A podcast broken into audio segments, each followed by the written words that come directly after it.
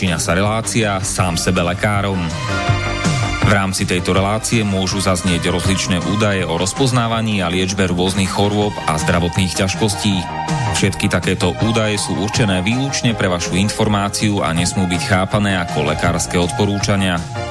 Ak máte akúkoľvek akútnu či chronickú chorobu alebo iné zdravotné ťažkosti, s ktorými si sami neviete dať rady, obráte sa prosím na kvalifikovaného a skúseného odborníka, ktorý bude môcť individuálne určiť, v čom tieto choroby a ťažkosti spočívajú a ako by ich bolo možné odstrániť či vyliečiť. Nič také však nemusí účinkovať na diaľku, teda bez toho, aby vás kompetentný odborník videl a osobne vypočul a vyšetril. Preto je dôležité osobné odborné poradenstvo, ktoré vám môže ušiť liečbu liečbu na mieru podľa vašich potrieb, životného štýlu, životného rozpoloženia a ďalších individuálnych daností. Nie je však v silách ani moderátora, ani hostí tejto relácie predvídať všetky okolnosti, ktoré by mohli konkrétne vo vašom prípade nastať a vyčerpávajúcim spôsobom ich v rámci relácie popísať. Zároveň moderátor a hostia tejto relácie nemajú nejakú kontrolu nad tým, či budú ich slová presne zapamätané, správne pochopené a bezchybne uplatnené. Zároveň vôbec netušia, kto všetko túto reláciu bude počúvať a teda nemajú nejakú možnosť individuálne podľa potreby zasiahnuť a diagnostiku či liečbu vhodne upraviť. Zároveň sa lekárska veda prudko vyvíja a každý týždeň sú zverejňované nové a nové vedecké štúdie, z ktorých niektoré prinášajú úplne zásadné nové poznatky, rozširujúce ľudské poznanie alebo vyvracajúce doteraz prevládajúce domienky. Zároveň je človek tvorom omylným a aj napriek všetkej poctivej, úprimnej a svedomitej snahe o plnosť, pravdivosť a bezchybnosť poskytovaných informácií sa môže pomýliť. Preto to všetko nie je mysliteľné, aby moderátor či hostia relácie sám sebe lekárom na slobodnom vysielači niesli akúkoľvek hmotnú či nehmotnú zodpovednosť za prípadné škody, ktoré si poslucháči môžu privodiť neúplným zapamätaním, nesprávnym výkladom či nevhodným uplatnením vo svojom živote tých údajov, čo v tejto relácii odznejú.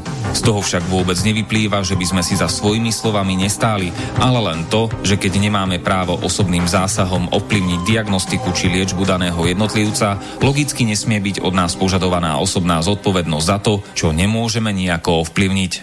Počúvate Slobodný vysielač. Milé poslucháčky, vážení poslucháči, vítajte v relácii sám sebe lekárom číslo 225 dnes na tému kradnutia liekov v Národnom onkologickom ústave. Je to také pokračovanie v sérii o liekovej politike. Moje meno je Marian Filo a mojim dnešným hostom bude po 14. krát inžinier Pavol Škara. Pekné popoludne prajem. Ja tiež prajem pekné, pekné škaredé popoludne. Škaredé? Prší no, aj u vás? No, neprší, ale ale je zamračené. Áno, áno, zima. no, to je taká tá naša téma, ako obvykle, no, dosť po, pochmurná. A dnes uh, máme posledný májový deň, teda nedelu 31. 5. čiže uh, mája, trávňa alebo kvietna roku pána 2020 a prajeme teda aj pekné nedelné popoludne všetkým, čo počúvajú túto reláciu naživo keďže mám hostia na telefóne a tuto jednak sme ani predtým nemali, ale zrovna nám na mixe e, jedna z tých uh, telefónnych liniek, respektíve tej časti mixu, čo sa týka telefónov. Máme tu síce dve, ale jeden, jeden kábel, no ale tá jedna už vypadla, tak už ani nie je možné, aby sme príjmali telefonické hovory, takže telefonické, teda telefónne číslo nebudem hovoriť, ale môžu nám posluchači, keď budú chcieť, samozrejme napísať nejaké svoje otázky, poznámky, protesty, námietky a tak ďalej a na adresu studiozavinač slobodnyvysielac.sk No a skôr ešte než vám dám slovo, tak by som rád poblahoželal dnešným oslávencom, to znamená na Slovensku všetkým Petranám, Petronelám, Petroniom, Blahoslavom, Nelám, Petroniam a Nelám a teda Neliam, či jak tam čítať. No a do Česka vše dobré k svátku všem Kamilám. A, takže témou bude, to je, koľko je to už pár rokov teda, čo médiami otriasla, ak to tak mám povedať, kauza a nikto to nazval, neviem, či nie doktor e, Peter Lipták, také, že, že určití lekári akože šetrili, nevyhadzovali nedopoužívané balenia niektorých onkologických, no, ja sa to zdráham nazvať liekov, lebo to je brutálna jedovatá chemia, ale akože OK, oficiálne sú to lieky. A, a tie akože ušetrené časti teda predávali za ťažké peniaze, keďže onkológia je ten v podstate najvýnosnejší sektor farmácie v zmysle porovnania ceny tých liekov k ich výrobným nákladom. Už sme to párkrát v relácii spomínali, že náklady na akože teda liečbu chemoterapiou, čo sú práve teda tieto lieky takzvané, mesačne sa pohybujú v radoch desiatok tisíc e, eur na jedného pacienta u nás. A počul som dokonca, že v USA je to ešte, ešte o hodne viacej, lebo tam tie farmaceutické firmy si v rámci svojej nenažranosti dokážu presadiť ešte vyššie ceny liekov než u nás, takže sú to také akože rozprávkové sumy, o ktorých sa bežnému smrteľníkovi veľmi nesníva, že by ich mohol dostať na výplatu a podobne. Čiže išlo zrejme o celkom taký ziskový um, ani ne, nechcem povedať, že biznis, ale také akože zberné suroviny by sme to mohli nazvať. No, organizovaný zločin to bol jednoznačne. Však k tomu sa dostaneme, no. Tak poďme na to teda. No, no takže ja len ako obvykle dokončím, to bude veľmi rýchlo, nejakých 10 minút. Z minulej relácie sme sa bavili o tých ehm, o kontrole liečiv, ehm, pozície šuklu. Ehm, dám len dve také, jednu úplnú novinku, to má pár týždňov a dosť ma zaujal, zaujala jedna informácia, neviem teraz presne, v ktorom roku to bolo, myslím, že možno v roku 2019, ale Šuko uh, vtedy info, informoval o nebezpečných antibiotikách, zve, zverejnil zoznam 34 antibiotik, ktoré uh, sú pre človeka nebezpečné. Uh, Európska komisia nariadila obmedzenie používania finolonových a fluorochinolonových antibiotík. Neviem, či ste v obraze, ja teda vôbec nie vo všetkých... Teraz akože ne, neviem, ktoré konkrétne to boli uh, značky, lebo toto sú tie uh, účinné látky, čo ste vymenoval. Áno, áno. Ale ja sa aj tak akože jediné antibiotika, čo ja poznám, sú ako reálne vo svojom živote, ktoré si sem tam dávam, tak sú cesnak a teda vyťažky prípadne z cesnaku nejaké oregano a také tie kuchynské bylinky ako tymián a podobne oreganový olej, takéto záležitosti. A ešte, ešte koloidné strebro to moc nepoužívam, ale viem, viem o tom, že to môže byť účinné, keď treba, ale to je, týmto ja osobne končím a keď mi aj niekto ponúkne alebo môjmu dieťaťu, tak naposledy lekárka odo mňa počula, že predpísať to síce môže, ale ja s tým do lekárne nepôjdem. no, takže Skôr preto som sa pýtal, že teda máte prehľad taký všeobecný. Nevadí. A, čiže pokračujem. Komisia teda nariadila obmedzenie týchto antibiotík vo všetkých členských štátoch Európskej únie na základe preskúmania ich nežiaducích účinkov Európskou liekovou agentúrou. Fluoron, filononové antibiotika sú širokospektrálne. No oni sa pravdepodobne dovtedy užívali nie bežne, len v nejakých špecifickejších možno prípadoch, možno už takých ťažších, alebo to ja typujem teraz. E, čiže sú to širokospektrálne antibiotika s veľmi dobrou účinnosťou. Aj na Slovensku preto patria medzi často používané lieky napriek tomu, že sú známe ich rizika. E, ja som sa to preto vás pýtal, že či náhodou nemáte informácie, že ako to s nimi je, že či sa to ďalej používa, lebo... Toto neviem, no akože... Dobre. Ja riešim takže... hlavne to očkovanie, takže toto jasne, jasne. nemám v merku. No, pohode. Takže a teraz tie e, vedľajšie účinky, aké e, môžu tieto antibiotika spôsobovať. E, pri užívaní boli zaznamenané tieto závažné nežiaduce účinky zápal alebo roztrhnutie šľachy, bolesti a opuchy klobov. No, keď to budem čítať, e, väčšinou to všetko vypadá na také buď svalové alebo nervové poškodenia. Ťažkosti s chodením, trpnutie končatín, palivá bolesť, únava, depresia, problémy s pamäťou, spánkom, zrakom a sluchom a zmena chuti a čuchu uvedené nežiaduce účinky. No to sú, to sú všetko neurologické následky, takže ano. očividne tie chemikálie ano. nejak napadali nervovú sústavu, zjavne. Áno, áno, áno, hm. áno. Uvedené nežiaduce účinky sú známe a boli zahrnuté do písomnej informácie pre používateľa. Čiže oni, oni boli známe aj dovtedy, ale teda v nejakých indikáciách sa používali tie, napriek tomu tie antibiotika, pretože teda boli široko spektrálne asi teda mali brutálny účinok, alebo teda zabierali značne. A boli zahrnuté tieto nežiaduce účinky aj do súhrnu charakteristických vlastností lieku.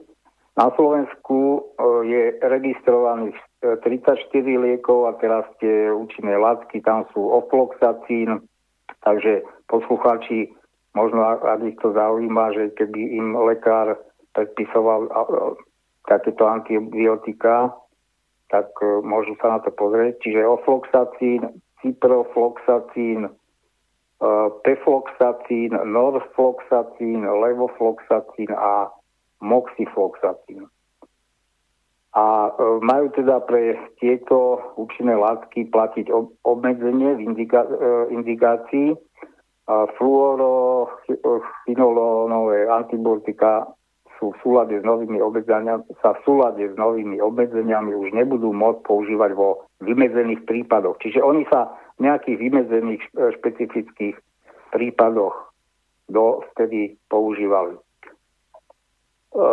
čo sa týka hlásení týchto nežiaducich účinkov ohľadne týchto antibiotík, tak e, Šuko evidoval 258 hlásení toho 110 bolo závažných a z uvedeného počtu hlásení bolo 5 hlásení poslaných od farmaceutických firiem a zvyšné hlásenia, čiže 253, boli zaslané zdravotníckými, pra, zdravotníckými pracovníkmi alebo pacientami alebo ich rodin, rodinnými príslušníkmi. No a teraz tá to, toto je z novín, z Trenčianských novín. Toto ma ozaj dosť šokovalo, lebo sme sa bavili aj o tých e, internetových obchodoch a teda o všelijakých výživových doplnkoch a v Trenčianských novinách, to je taký regionálne noviny, um, takže článok má nadpis Nebezpečný výživový doplnok a budem citovať. Dňa 9.5.2020 bolo Úradu verejného zdravotníctva Slovenskej republiky rýchlým výstražným systémom pre potraviny a krmivá číslo 2020.1924 zaslané varovné oznámenie o podozrení na úmrtie po konzumácii výživového doplnku.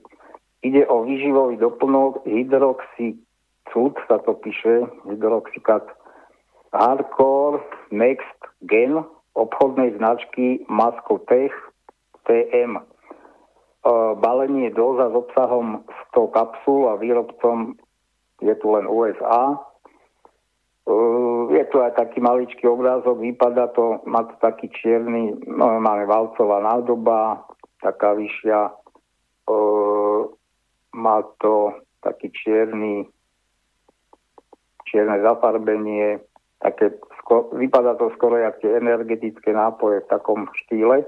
Počujeme sa? Áno, áno, však hovorte, ale mám vypnutý mikrofón, aby to nejaké ruky odo mňa nerušili, ja, vlaky a podobne. No, okay. len preto, Dobre. aby, aby aj, ja síce som na nabíjačke, ale za aby jasné, to, jasné. overujem to. No a citujem ďalej, môžete ho stále kúpiť v množstve internetových obchodov. Pravidla ho konzumujú všetci, ktorí sa chcú zbaviť nadbytočných telesných tukov. Uh, ináč sú to, jak je ten obrázok, to je nejaký, nejaký no, z obrazovky, alebo ten no, snimok, snimok z internetovej stránky. Je tam napísané momentík spa, aha, spalovače tukov, čiže to majú byť.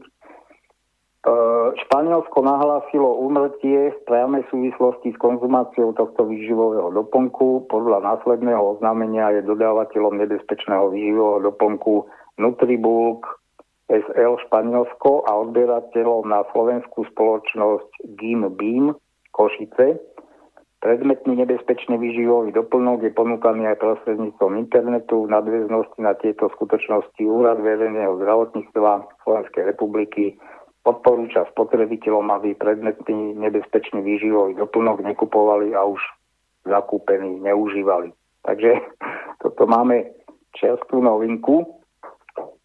A ešte k tomu šuklu, teda, že e, čo o tých závadných liekoch, ktoré teda šuklo občas takto vyradí e, z obehu, jaké jeho stanovisko, takže Šuko pokuty nemôže udelovať, e, rieši len dohľad nad prípadným stiahnutím lieku. E, napríklad e, v roku 2000, o tom sme sa bavili, že asi v jakom rozsahu tá kontrola môže byť, netuším, ale tuto píšu, že v roku 2014 ústav vykonal 1273 laboratórnych analýz na 332 vzorkách liekov a približne 2% z tohto počtu e, bolo nekvalitných.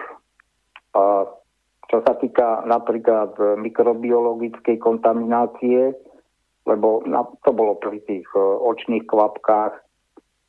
Ja, som, ja už teraz nedem spomínať napríklad Unimed Pharma, to je vlastne očné lieky, tam boli zastavená celá výroba, tam sa to tak dlhšie ťahalo, ale že ako môže k tomu dojsť, k tejto e, mikrobiologickej kontaminácii, takže buď e, počas výrobného procesu pri náhodnom prerušení výroby v dôsledku poruchy zariadenia alebo nedodržiavaním zásad správnej výrobnej praxe alebo pri porušení obalu počas nesprávneho skladovania lieku, ale aj pri podávaní lieku. Aj.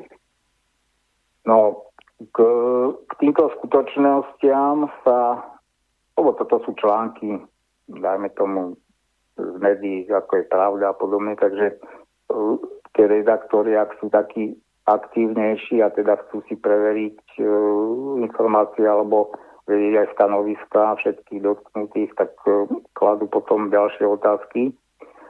Takže ani jedna spoločnosť neodpovedala, myslím tá farmaceutická, ktorá vyrába tie leky, že aké opatrenia urobili, aby sa situácia nezopakovala. Tak je to taká bežná prax, že e, robí to mŕtvého chlobáka na nepríjemné otázky nie je nejaká povinnosť zákona, tak sa neodpoveda, ale dokonca aj keď je povinnosť zákona, tak sa tiež neodpoveda. E, a ešte jedna poznámka v roku 2017 ministerstvo zdravotníctva povolilo dovoz lieku Eberprot P z Kuby. To tiež možno mnohí posluchači o tom vedia. E, bolo to na základe špeciálnej výnimky, čiže ten liek u nás nebol e, registrovaný. V niektorých krajinách na svete je registrovaný, napríklad v Spojených štátoch a v krajinách Európskej únie nie je. E, tento liek vlastne e, bol určený na lepšie hojenie rán diabetickej nohy a využíval technológiu rastového hormónu. Tomu dám takú poznámku, že v článku o tom sa písalo už pred niekoľkými rokmi. Dostalo to asi 100 pacientov na Slovensku a tie výsledky vypadali veľmi slúbne. Skutočne aj pacienti si to pochvalovali, aj diabetológovia, ktorí tieto lieky podávali a teda venovali sa tomu. Tak to hojenie rán bolo skutočne, ako oni popisovali, to zdalo až také zázračné. Snáď by o tom vedel aj doktor Jancov viac povedať. A čo je ale zaujímavé, že um, a toto doktor Jancov určite bude vedieť, že bohužiaľ títo, uh, dia, títo cukrovkári, títo pacienti musia navštevovať viacero špecialistov, jednak je to ten diabetológ a potom, keď už sú v tom ťažšom štádiu, že im to začne postihovať aj tie periférne nervy na končatinách, teda na nohách a dochádza k tomuto, k tej diabetickej nohe, čiže im tam vznikajú tie bercové vredy. Tak potom navštevu uh, ešte aj neurologov, lebo je to aj neurologický problém a musia navštevovať aj chirurga, ktorý im to ošetruje No a bohužiaľ na Slovensku neexistuje, neexistujú tzv. podiatrické ambulancie, to aby sme si ne, nemilili s pediatrickými, ale podiatrické, to v Čechách existujú, nie je ten počet tiež nejaký veľký, ale oni vlastne e, v týchto ambulanciách je kompletne tento E, pacient, tento cukrovkár riešený, takže nemusí, nemusí chodiť medzi tými špecialistami a vlastne ten, ten špecialista mu tam poskytne všetky tie služby, ktoré mu majú byť poskytnuté a tým pádom aj počet amputácií, tým sa myslí na počet, e, čiže percentuálne na počet týchto pacientov je v Čechách nižší ako na Slovensku. Bohužiaľ na Slovensku e, tu, tu je údaj, že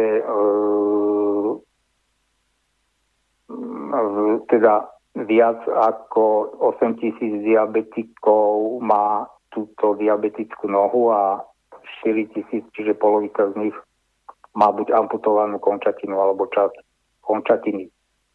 Čiže napriek tomu, že ministerstvo, pokiaľ sa tu spraví nejaká náročná operácia za rok, tak sa tým chváli, že aké máme špičkové zdravotníctvo, tak bohužiaľ títo pacienti asi ten istý pocit z nášho zdravotníctva nemajú.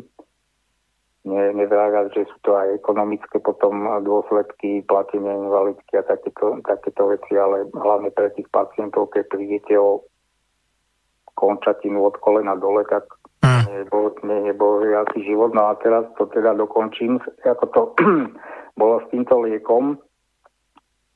Tam potom uh, vznikla okolo toho taká kauza, že mm, údajne, údajne tento liek mal spôsobiť u niekoho rakovinu, takže ako to už na Slovensku je zvykom, tak mm, je to vždy príležitosť pre opozičných opozičné strany a politikov a poslancov, aby sa to chytili, takže mm, poslanec Beblavý do, do toho búšil aj do Kalavskej, že nech zastaví podávanie tohto lieku, e, pretože podľa Biblavého čo, teda bola aj pravda, ale však neboli ukončené ani v Európskej únii, ani v Spojených štátoch nevyhnutné klinické skúšky, skúšky tzv. tretie kolo.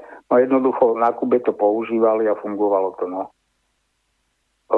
a tvrdil, že existujú aj vedecké analýzy, e, ktoré preukazujú len miernu účinnosť, tak bohužiaľ pacienti tvrdili niečo iné.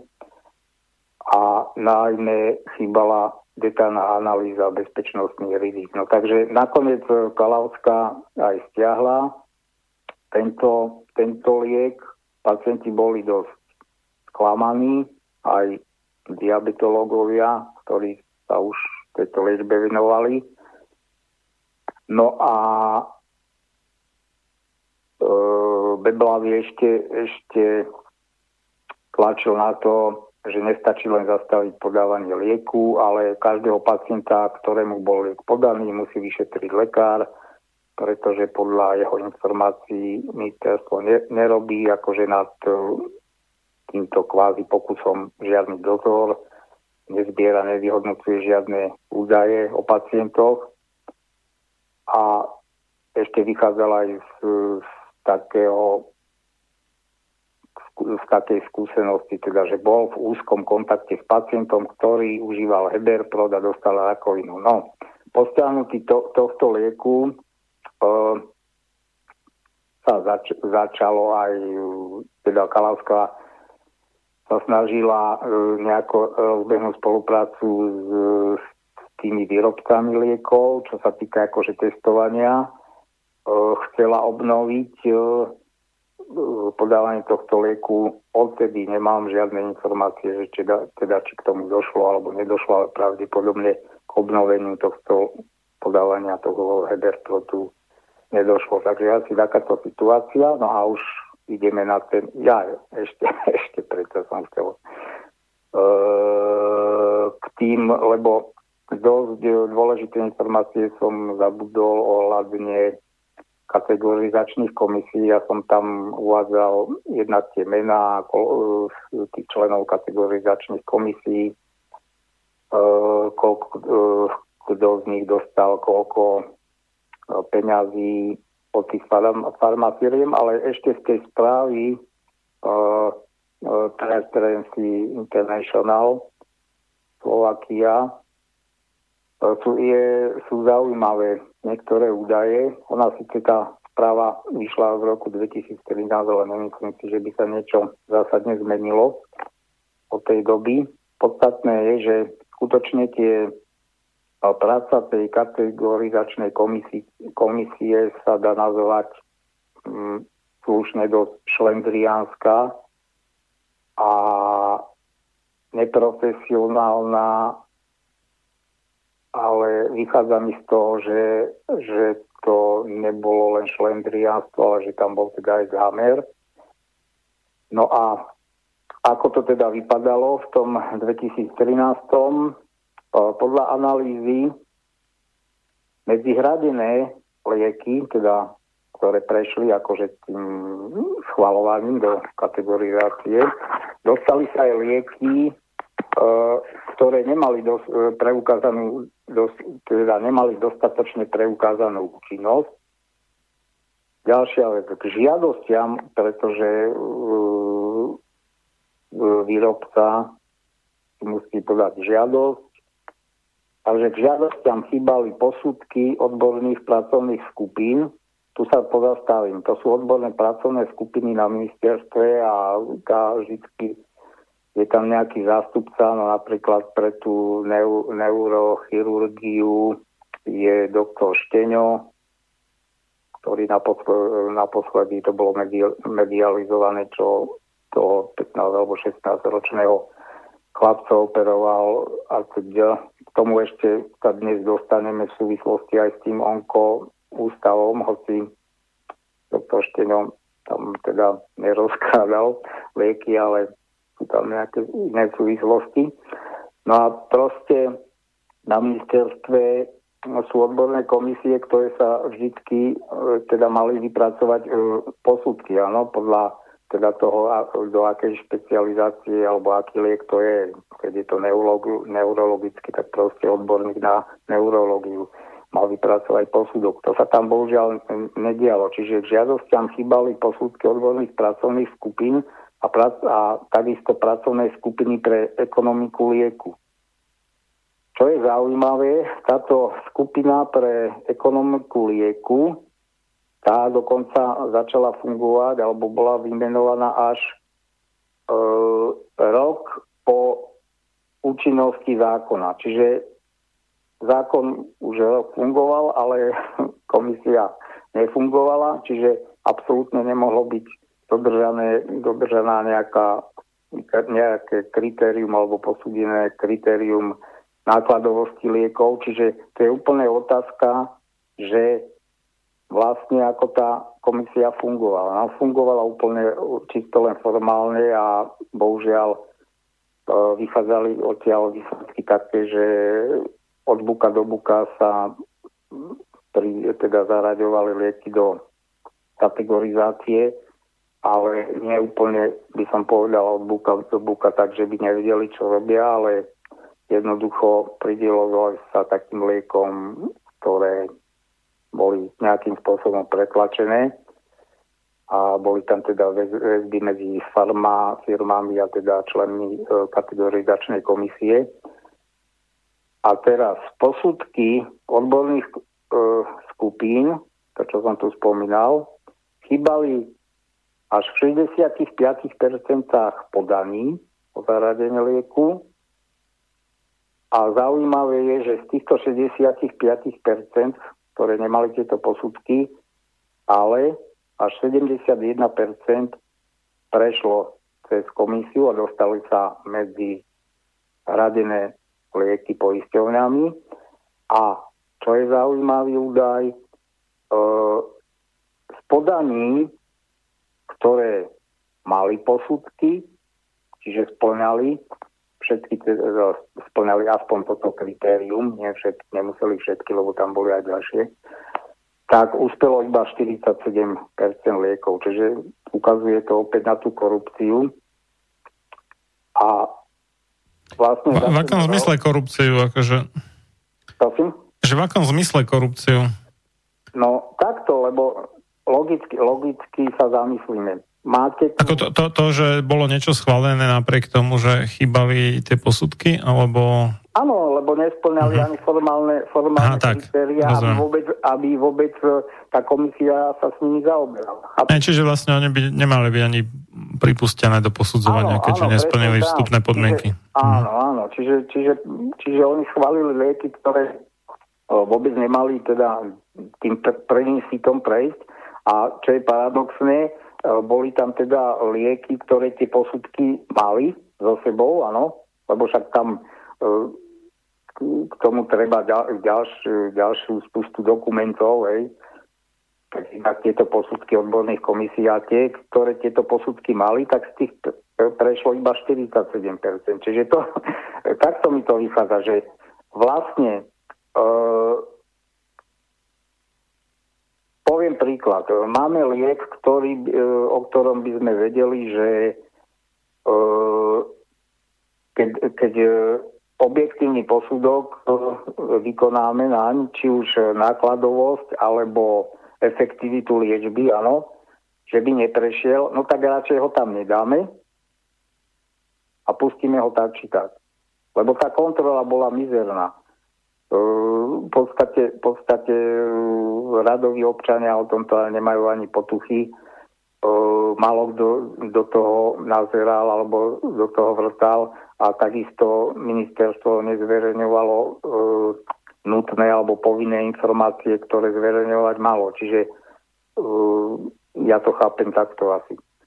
No a teraz ďalšie údaje piatich prípadoch žiadosti o zaradenie lieku s novým liečivom, ono to nevypadá veľa, že 5 prípadov, ale to bolo za ten rok vlastne 12% z, čel- z celkových po- podaní, tak chýbalo... Nie, nie, ako je to dosť, lebo v dnešnej dobe len tak nejaké nové liečivo sa na trh neuvádza, už v podstate s tým majú farmaceutický hej, hej. farmaceutické firmy problém uviezť na trh nejaké nové liečivo, v podstate ako keby už nebolo čo vymysliť. A toto je dôvod v podstate, prečo oni sa čoraz viacej venujú sektoru vakcín, kde ten rastový potenciál je oveľa väčší, ako radovo nejaké dvojciferné čísla v percentách ročne, čo už v žiadnom inom sektore farmácie nie je. Mm.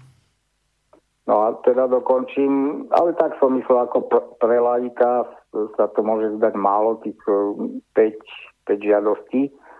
Takže tam chýbalo úplné stanovisko kategorizačnej komisie, pravdepodobne preto, že lieko boli, lieky boli zaradené bez posúdenia komisiou.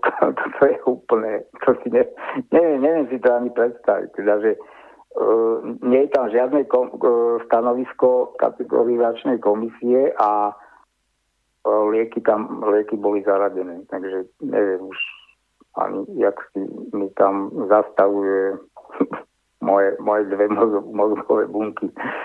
No, ďalej tam bolo e, nerovnomerné zastúpenie strán v kategorizačnej komisii vzhľadom na nevymenovanie niektorých členov.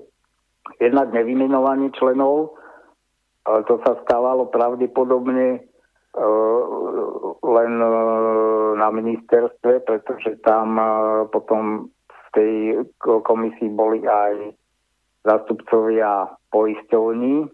Vieme, že do, komisie nikdy neboli pozvaní alebo zaradení zástupcovia pacientov, čo je tiež úplný nonsens z môjho pohľadu. Ďalej, chyba elektronického portálu, e, ktorý teda potenciálne mohol umožňovať predbiehanie alebo znemožniť prístup k informáciám a vyjadriť sa k návrhom. E, portál zároveň e, nie je užívateľský komfortný, čo neprehľadňuje verejnú kontrolu aj prácu s portálom. A teraz všeobecne to, o čom sa tu vlastne bavíme, nízka kvalita žiadostí pri takmer polovici podaní, napríklad zlý výber komparátora, čiže alternatívneho liečebného postupu.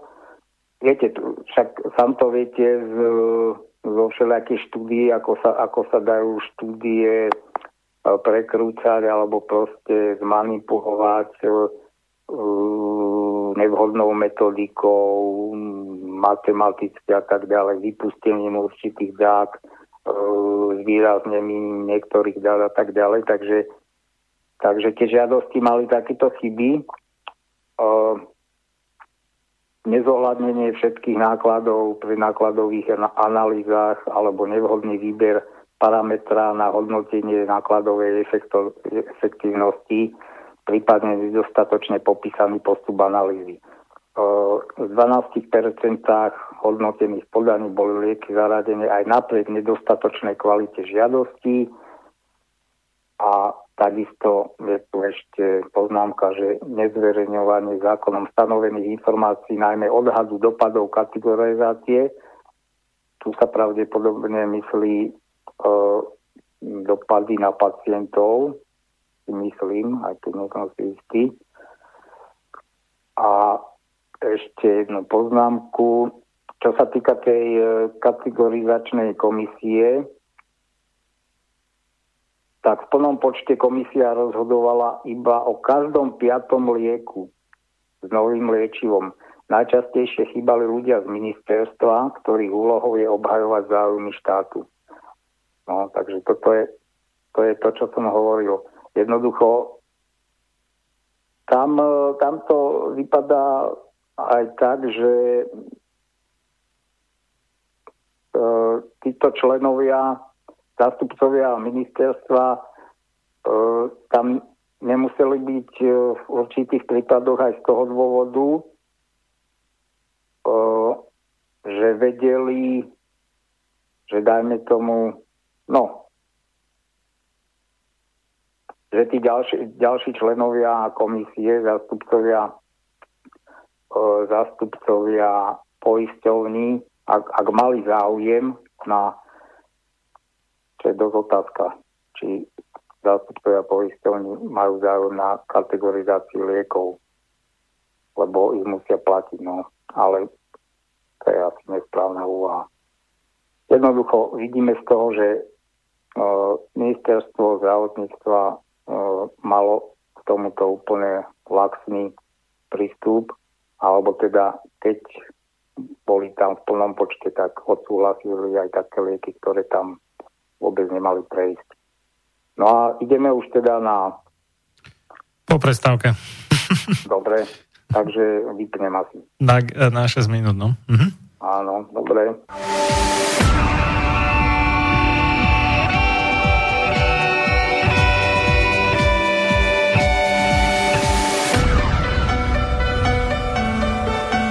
Čím národ nižšie stojí, čím hlbšie v živote telesnom je ponorený, tým menej vážnosti má sám k sebe a tým ľahšie si dá so sebou zahrávať a svoje si odnímať, ako i jednotlivý človek v bahne telesného života zaviaznutý. Je bez vážnosti k sebe samému a ľahko sa za úžitok telesný nielen s telom, ale aj s dušou zapredá. Ľudovít Štúr Máte naladený slobodný vysielač Banská Bystrica.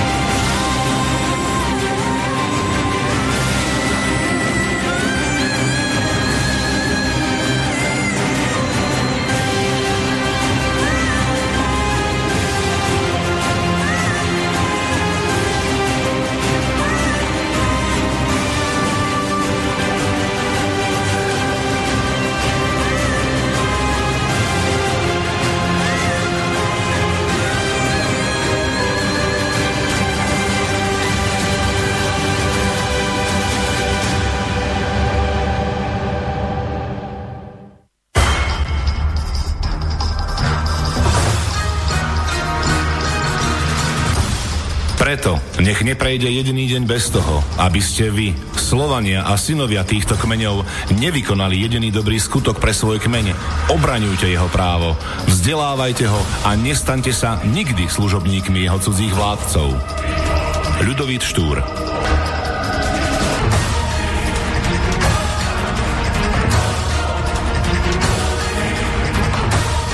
Počúvate Slobodný vysielač.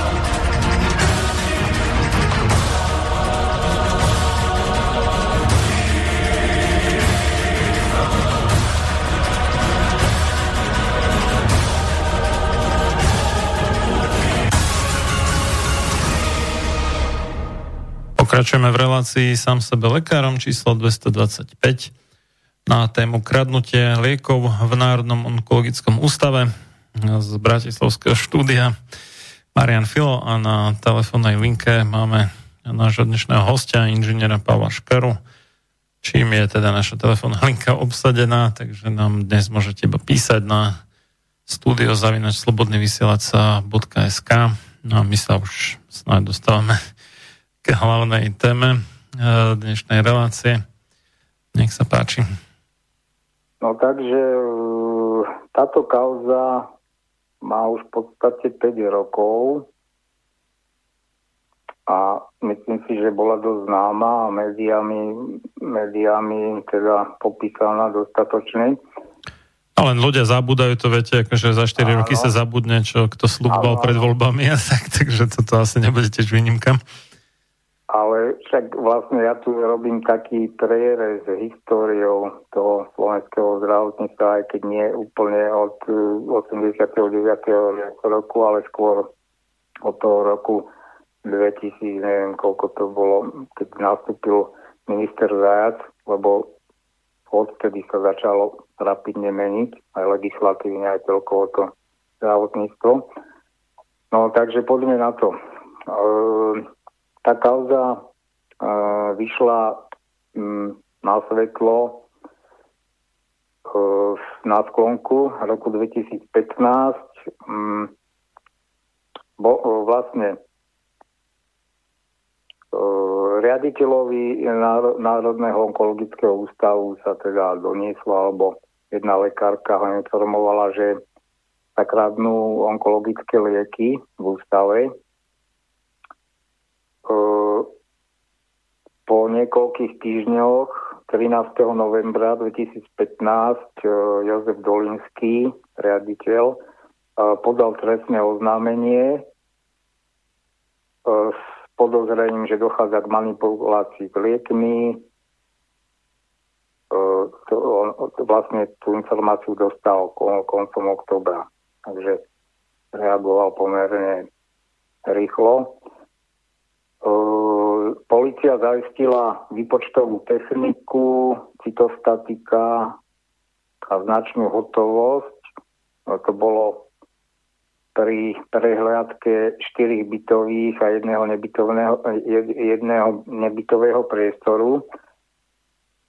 Poslucháči, ktorí to počúvajú, nech teraz pozorne tie detaily počúvajú, lebo mm, na záver prečítam vyjadrenie doktora Liptáka, čo teda, ako to vidí doktor Lipták, celú túto kauzu, aby mohli porovnať tieto údaje, tieto fakty, ktoré sú všeobecne známe z médií a teda jeho interpretácia celej kauzy, Liptáková interpretácia.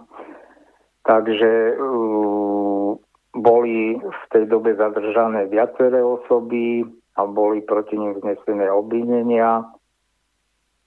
V prípade dokázania vinným hrozilo 3 až 10 rokov väzenia. Národný onkologický ústav okamžite rozviazal pracovný pomer so šiestimi zamestnancami, ktorí sa priznali. Oni sa pomerne rýchlo priznali počas toho vyšetrovania a e, ústav prijal potrebné opatrenia, tým sa myslí teda opatrenia, aby nedochádzalo znova k takémuto kradnutiu. Takže dokopy policia zadržala 7 zamestnancov ústavu, šiesti sa k činu priznali a mimo vlastne týchto zamestnancov ústavu ešte dvoch ľudí ktorí pracovali pre farmaceutické firmy.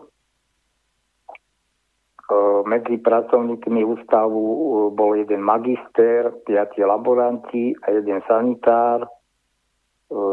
Čo sa týka pohľavia, boli z toho traja muži a štyri ženy.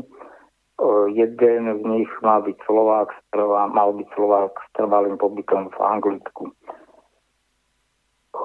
Bola tam verzia, teda, že ide o organizovanú zločineckú skupinu, ktoré cieľom bolo vyvážať lieky do Anglicka, alebo teda tam sa za ne platí väčšia čiastka. A z ústavu ich mal vynášať sanitár a pracovníci e, farmaceutických firiem e, boli českej národnosti s trvalým pobytom na Slovensku. Toto je inak vlastne potvrdzuje to, čo som hovoril, že v tých bohatších krajinách dokážu vydojiť tie farmaceutické firmy viacej od ľudí, respektíve z toho štátneho áno, rozpočtu, ale za tú istú vec v princípe. Áno, áno, áno. áno. No a plus ešte nahráva k tomu tento, no nie že k tomu, ale potom ďalšie teda zisky sú cez tento čierny obchod, však vlastne to bolo aj celý reexport liekov, o tom, o tom sme mali reláciu. No. no a e, medzi tie mm, lieky patrili herceptín a avastín, ktoré sú teda určené na liečbu rôznych druhov rakoviny, predovšetkým pokročilého štádia karcinómu hrubého čreva a prsníka, e, momentík.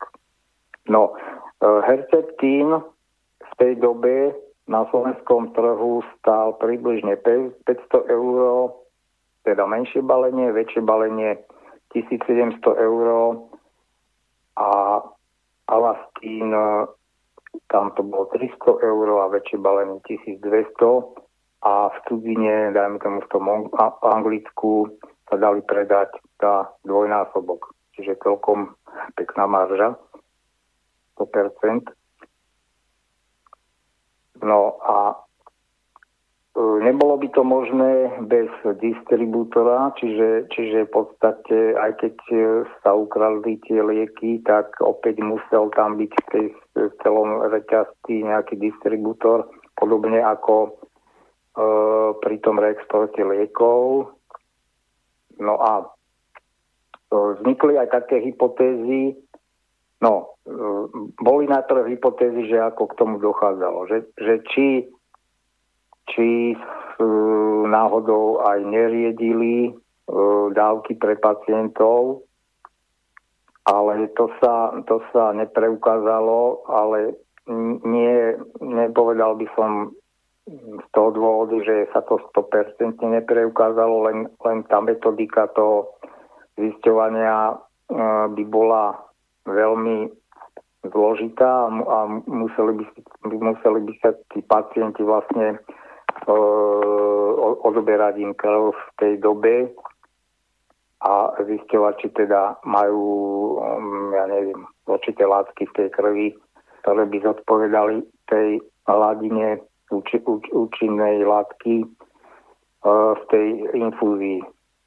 Takže toto ani nebolo možné nejako preveriť, ale mm, konečná, konečná, konečný záver alebo teória bola tá, že uh, poviem to teraz tak, na príklade je nejaké balenie, je tam, dajme tomu 5 ampuliek o, o nejakom objeme, pacient ale spotrebuje na svoju hmotnosť mu stačia len 4 ampulky, takže jedna sa ušetriť. No podľa zákona sa malo E, pre každého pacienta e, mm, uplatniť alebo dať mu len to jedno balenie konkrétne a to, čo zvýšilo, sa malo vyhodiť alebo zlikvidovať, to už neviem detaily, akým spôsobom sa to malo robiť. Čiže nemalo sa to odkladať a vlastne tu vznikla tá možnosť, že dajme tomu tá jedna ušetrená ampulka už ostala pre ďalšieho pacienta a teda, a teda, takže sa to nazbieralo No a z tých ušetrených ampuliek, teda samozrejme, že, že sa odkladali celé balenia a tie celé balenia sa potom dajme tomu, vyvážali do toho Anglicka, do toho distribútora a tam sa speňažili za tú dvojnásobnú cenu. No dobre, čiže také férové riešenie toho um, neplitovania liekmi by bolo v zásade, že by sa z tej poisťovne uhradila len nejaká tá časť e, toho balenia pre každého pacienta zvlášť, ktorú reálne spotrebuje a nikto by sa na tom nenabalil, ale oni boli takí chytrí celkom. No to by, to by Vy, vybabrali s poisťovňou. To by bolo to, áno, aj férové, aj by som povedal to baťovské riešenie, úplne logické, áno. A teda férové pre každého, len bohužiaľ tento kapitalizmus tak funguje, že dá sa, vymyslí sa možno lobbyingom e, nejaký zákon, podľa ktorého pacientovi musíte dať, alebo teda na, na, na toho jedného pacienta musí byť to jedno balenie. Samozrejme, je to ako e, s, s akýmkoľvek e, váženým tovarom, to znamená, e, kúpite si pol kilovku lepidla, nespotrebujete ju, hej. A to, takže Bohužiaľ, takto ten zákon bol nastavený. Otázka je, prečo bol takto nastavený, kto ho takto nastavil, komu to malo slúžiť. No, no v, prvom, v prvom rade e, najväčší zisk mali farmafirmy, pretože aj keď sa vy, vyhodilo niečo z toho, tak zaplatené to mali. A zaplatiť to musela poisťovňa, áno. Otázka je, prečo, alebo či vôbec poisťovne o tomto vedeli alebo nevedeli, či na to tlačili, aby sa to zmenilo, ale presne ako hovoríte, to by bolo to najferovejšie e, jednanie a tak by sa aj ušetrilo celkovo, celkovo v zdravotníctve. No ale farmafirmy by samozrejme nemali, o, o to menej by mali zaplatené. No. no a teda... Že z toho tak nejak vyplýva, že farmaceutické firmy možno stoja, alebo pravdepodobne stoja za tým, že sa predávajú, alebo teda uhradzajú za jedného pacienta zbytočne veľké balenie. Áno, je to možné, no. Hmm. Ho, hovorím, tieto súvislosti mi nie sú známe a akože nenatrafil som. na, ja som niekde natrafil napríklad na to, že keď je nejaké balenie, čo viem, že antibiotík a majú sa užívať týždeň alebo dva, tak v USA normálne je ten, mm, to balenie povedzme s 7 alebo 14 alebo koľko, keď niekoľkokrát denne, tak aj 21 dávkami uh, tabletkami, alebo čo to je. A zatiaľ, čo u nás sú to na celé desiatky. A čo samozrejme nesedí s tým liečným, liečebným režimom a to automaticky uh, z toho vyplýva, že nejaká časť toho bude vyhodená, respektíve, že vrátená do lekárne, ale tam to asi nebudú môcť znovu použiť u iného pacienta, takže sa to v podstate vyplýtva. No, síce napriek tomu teda v tá cena celková za leky je aj tak väčšia, ale ako dáva to nejakú logiku, nejaký zmysel. A u nás to teda nedáva zmysel, že keď reálne jeden pacient má spotrebovať čo 7 tabletiek, tak aj tak dostane 10. Mm. No, no, viete, on, oni si to ľahko podľa mňa vyargumentujú tí, čo to teda presadili napríklad tým, že je to výpočet nejakého priemerného pacienta, áno, nejakej hmotnosti a bla bla bla. A teda to balenie je šité na, toho, na ten priemer, takže takto sa dá akože argumentovať, ale v prípade tých, týchto onkoliekov, onkoliekov je to trošku také, no poviem to takto, keby to bola nejaká nejaká nádobka alebo proste ampula veľká, z ktorej to musíte naťahať, dajme tomu do injekčnej strekačky alebo proste naťahať to uh, a spraviť to ten infúzny roztok a že už ste to otvorili, hej, tak ten zbytok ešte by, by som považoval, že je logické za to, akože to znehodnotiť, hej, že, že, že by to malo byť pre cel, celá tá veľká ampula pre jedného pacienta, ale pokiaľ máte v balení nejakých 5, 5 menších a z toho vlastne vy viete ušetriť, že sú fyzicky oddelené, tak to ozaj teda nedáva nejakú logiku. Logiku to dáva len pre tých, ktorí na tom zarábajú. Hej. Takže asi takto. No a um, nakoniec teda v júli 2017 boli odsudení títo obvinení na spodnej hranici sadzieb, nakoľko uzavreli dohody, dohody o vine a treste. E,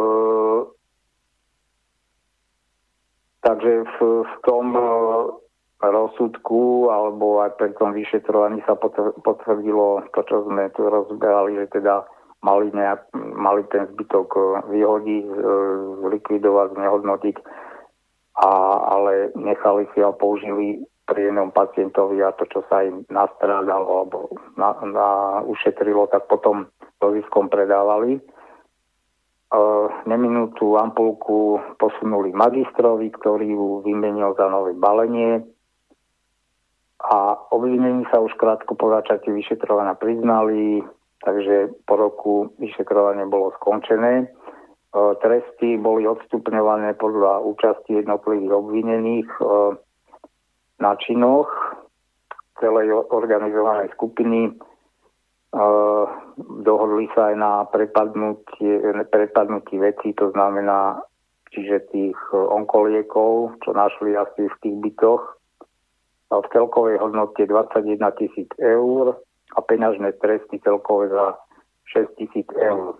A teraz, um, aby sme, toto bolo tak stručne, ale teraz uh, je tu, v pravde bolo rozhovor s vlastne riaditeľom Jozefom Dolinským a teda sú tam celkom dobre položené otázky, niečo z toho prečítam, aby poslucháči pochopili, ako, ako to celé detálne vypadalo, to kradnutie.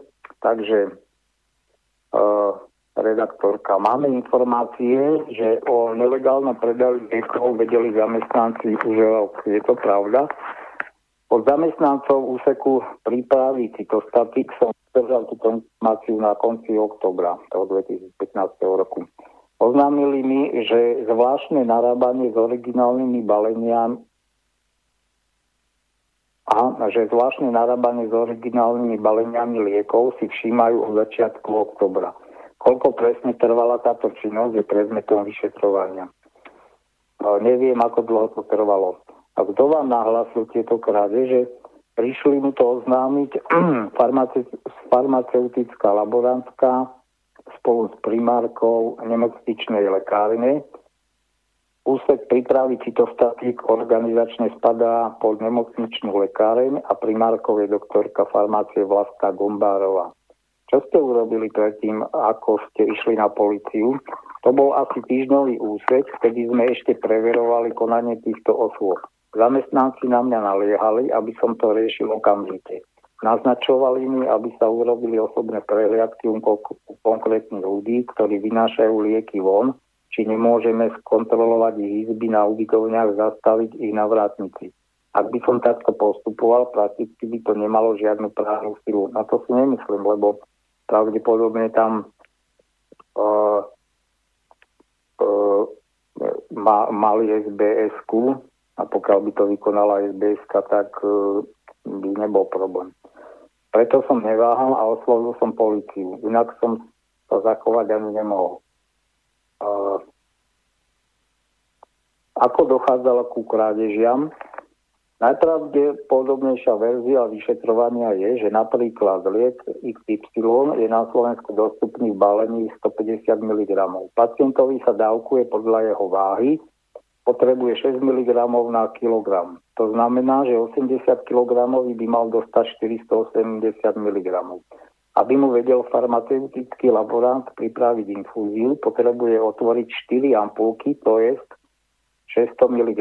Zvyšok je 120 mg. Keďže u nás je vysoká, toto je, toto je dôležité teraz, keďže u nás je vysoká frekvencia pacientov, ročne sa podá asi 30 tisíc chemoterapií, O 10 až 15 minút prichádza ďalší pacient, ktorý má dostať ten istý liek a laborant už takto mal ušetrených 120 mg. Tu vidíme, že na tom, že to tam išlo jak na blížiacom páse a vlastne aj to vytváralo tú možnosť, vlastne to, ne, nemuseli to niekde schovávať, tie ušetrené ampulky, ale alebo dlhodobo schovávať. Jednoducho vždy tá jedna pre, dajme tomu pre jednom pacientovi ostala jedna ampulka, pre ďalšom ďalšia a už postupne sa ušetrilo na celé balenie. Takže to išlo veľmi rýchlo, ten pohyb. Ak pri druhom pacientovi ušetril iba 30 mg, už mal pripravenú dávku 150 mg, čiže jedno originálne balenie si odklada a môže ho predať. Pacientom sa podávali nespotrebované množstva liekov a tak ušetrili originálne balenia. Otázka k odhaleniu zlodejov prišlo tak, že si niekto všimol odložené ampulky, odpoveď. V danom, pre, v danom priestore sa nikdy zamestnanec nenachádza sám. V miestnosti sú dva alebo tri spomínané boxy a nelegálnu manipuláciu si všimla iná skupina zamestnancov, čiže druhý tým. Ide o systém krížovej kontroly. Otázka. Na krádeži bol dohodnutý jeden celý tým. Odpoveď. Na príprave cytostatík sa podiela magister farmácie, ktorý kontroluje recept a pozná dávkovanie pre pacienta potom farmaceutický laborant, ktorý pripravuje samotnú infúziu a sanitár, ten prináša a odnáša lieky. A táto tzv.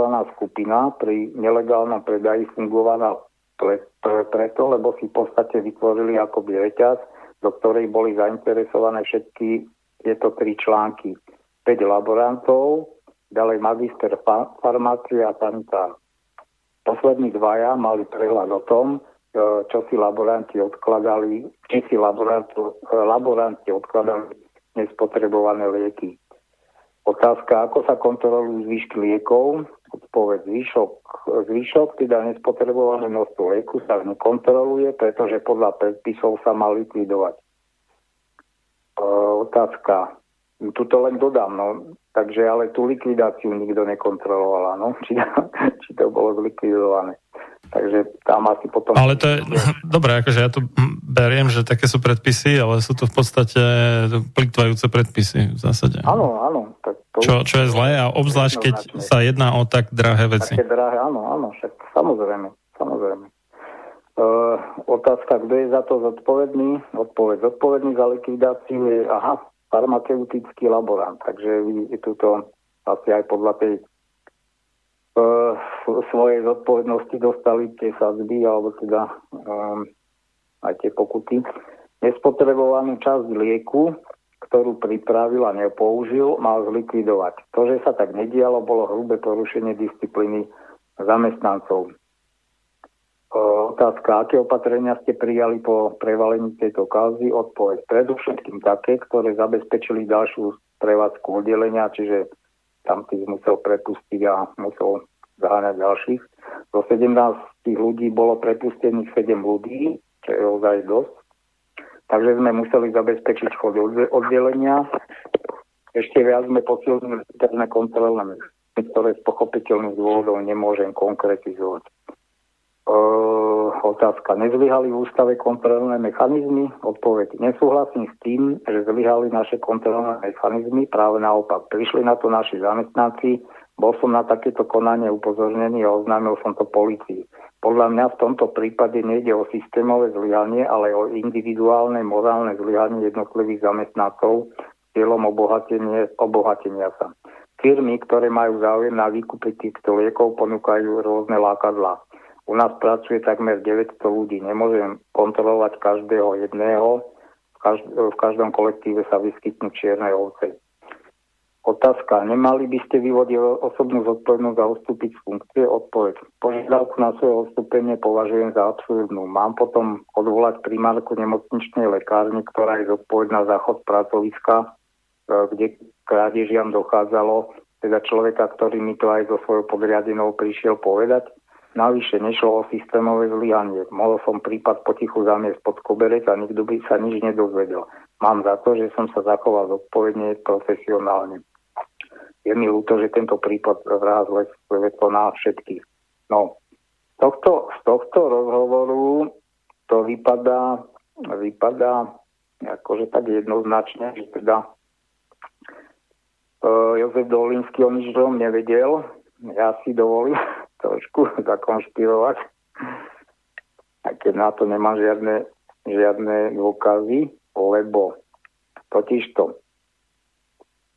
uh, poukázali napríklad e, tej dobe na určité súvislosti, napríklad predsednička Združenia, Združenia žien SDK UDS Barbara Oračová upozornila na firmu Onko Konzult, ktorej spoločníkom je riaditeľ Národného onkologického ústavu Jozef Dolinský spolu so spoločnosťou Fezoj Advisors Limited, sídliacou na Cypre. Fezoj môže podľa Oračovej znamenať meno Jozef odzadu. Tuto dám takú poznámočku. Ono to môže vypadať ozaj smiešne, akože ľudia si môžu čúkať na, na čelo, kto by si dával mm, meno firmy, svoje krstné meno odzadu, že? Ale ja som pracoval 4 roky v jednom sklade, robil som tam vedúceho skladu. Boli to také ako parapety a takéto veci, to je dôležité. Chodili tam nakupovať e, tie oknárske firmy, čo e, plastové okna montujú. No a nebudem tú firmu menovať a ako poznám šéfa dosť dobre. Oni tam nakupovali totižto materiál a bolo im dovolené nakupovať na faktúru, lenže nakoľko neplatili, tak náš šéf im stopol nákup, teda nemohli už ďalej nakupovať, mali neuhradené faktúry. No ale jedného dňa prišiel tento pán s novým živnostenským listom, akože na novú firmu a presne ten názov mal názov tej pôvodnej firmy, ale odzadu. Takže fantázia týchto ľudí je dosť taká slabá, keď chcú klamať. To len, to len taký môj postreh, takže je celkom možné, že, že ten Fezoj uh, to mohla znamenať ten Jozef odzadu. A táto firma Fezoj sídli v bytovom dome, kde býva aj Dolinský. Chcem sa opýtať, na čo je Dolinskému firma Onko Konzult, ktorá má ako predmet činnosti kúpu tovaru za účelom jeho predaja konečnému spotrebiteľovi a tiež baliace činnosti, skladovanie a iné. Takže... A konzultačné činnosti tam nemá? Aké? Konzultačné ja? nejaké, alebo poradenstvo teda? Tak, možno má, len ona teda uh-huh. vymenovala asi to dôležité. Tak vieme, ako to na tých živnostenských listoch býva celý zoznam. No a ja si tu dovolím dať ešte takú hypotézu, že ozaj to nikde, nikde nikto nevyslovil, ale dúfam, že ma niekto nezažaluje, ale je celkom možné, že pán Dolinský o tom vedel a e, samozrejme tá skupina, ktorá to robila, tak teda jeho nejakým súhlasom a tak a mohlo, sa to teda takto vyvážať von, ale nie, samozrejme nevedeli o tom všetci. Hej.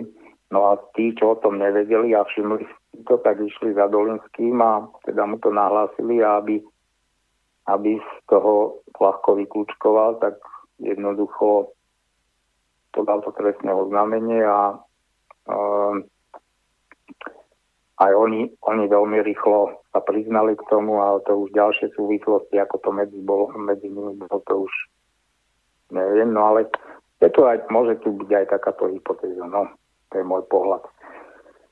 No a a ešte, ja som, ja som e, vlastne tieto informácie, ktoré tu na v reláciách uvádzam, tak e, mám aj na blogu.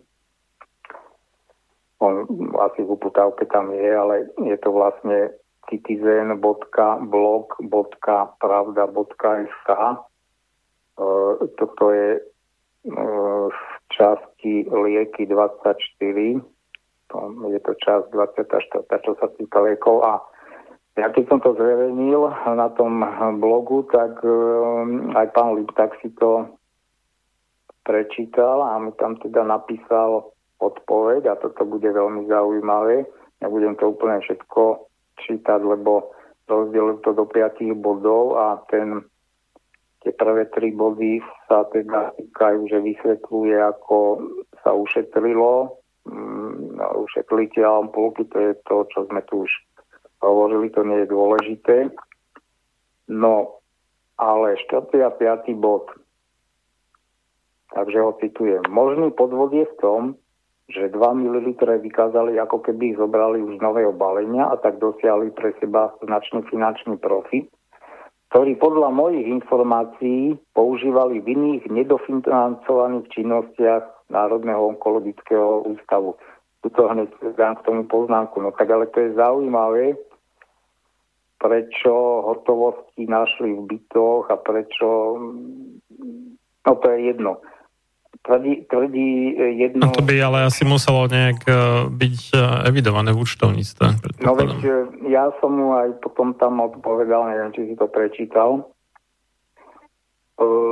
že keby som chcel byť už taký, taký ozaj aktívny, poctivý, že chcem pomôcť tým pacientom, tak, tak to spravím dobre, takto vyveziem, tak ako, ako to tu, tu prezentuje doktor Liták. E, zinkasujem za to nejaké peniaze a, za, a zapíšem aspoň formálne do nejakého záznamu, že balenia nebo, alebo teda ampulky neboli zlikvidované.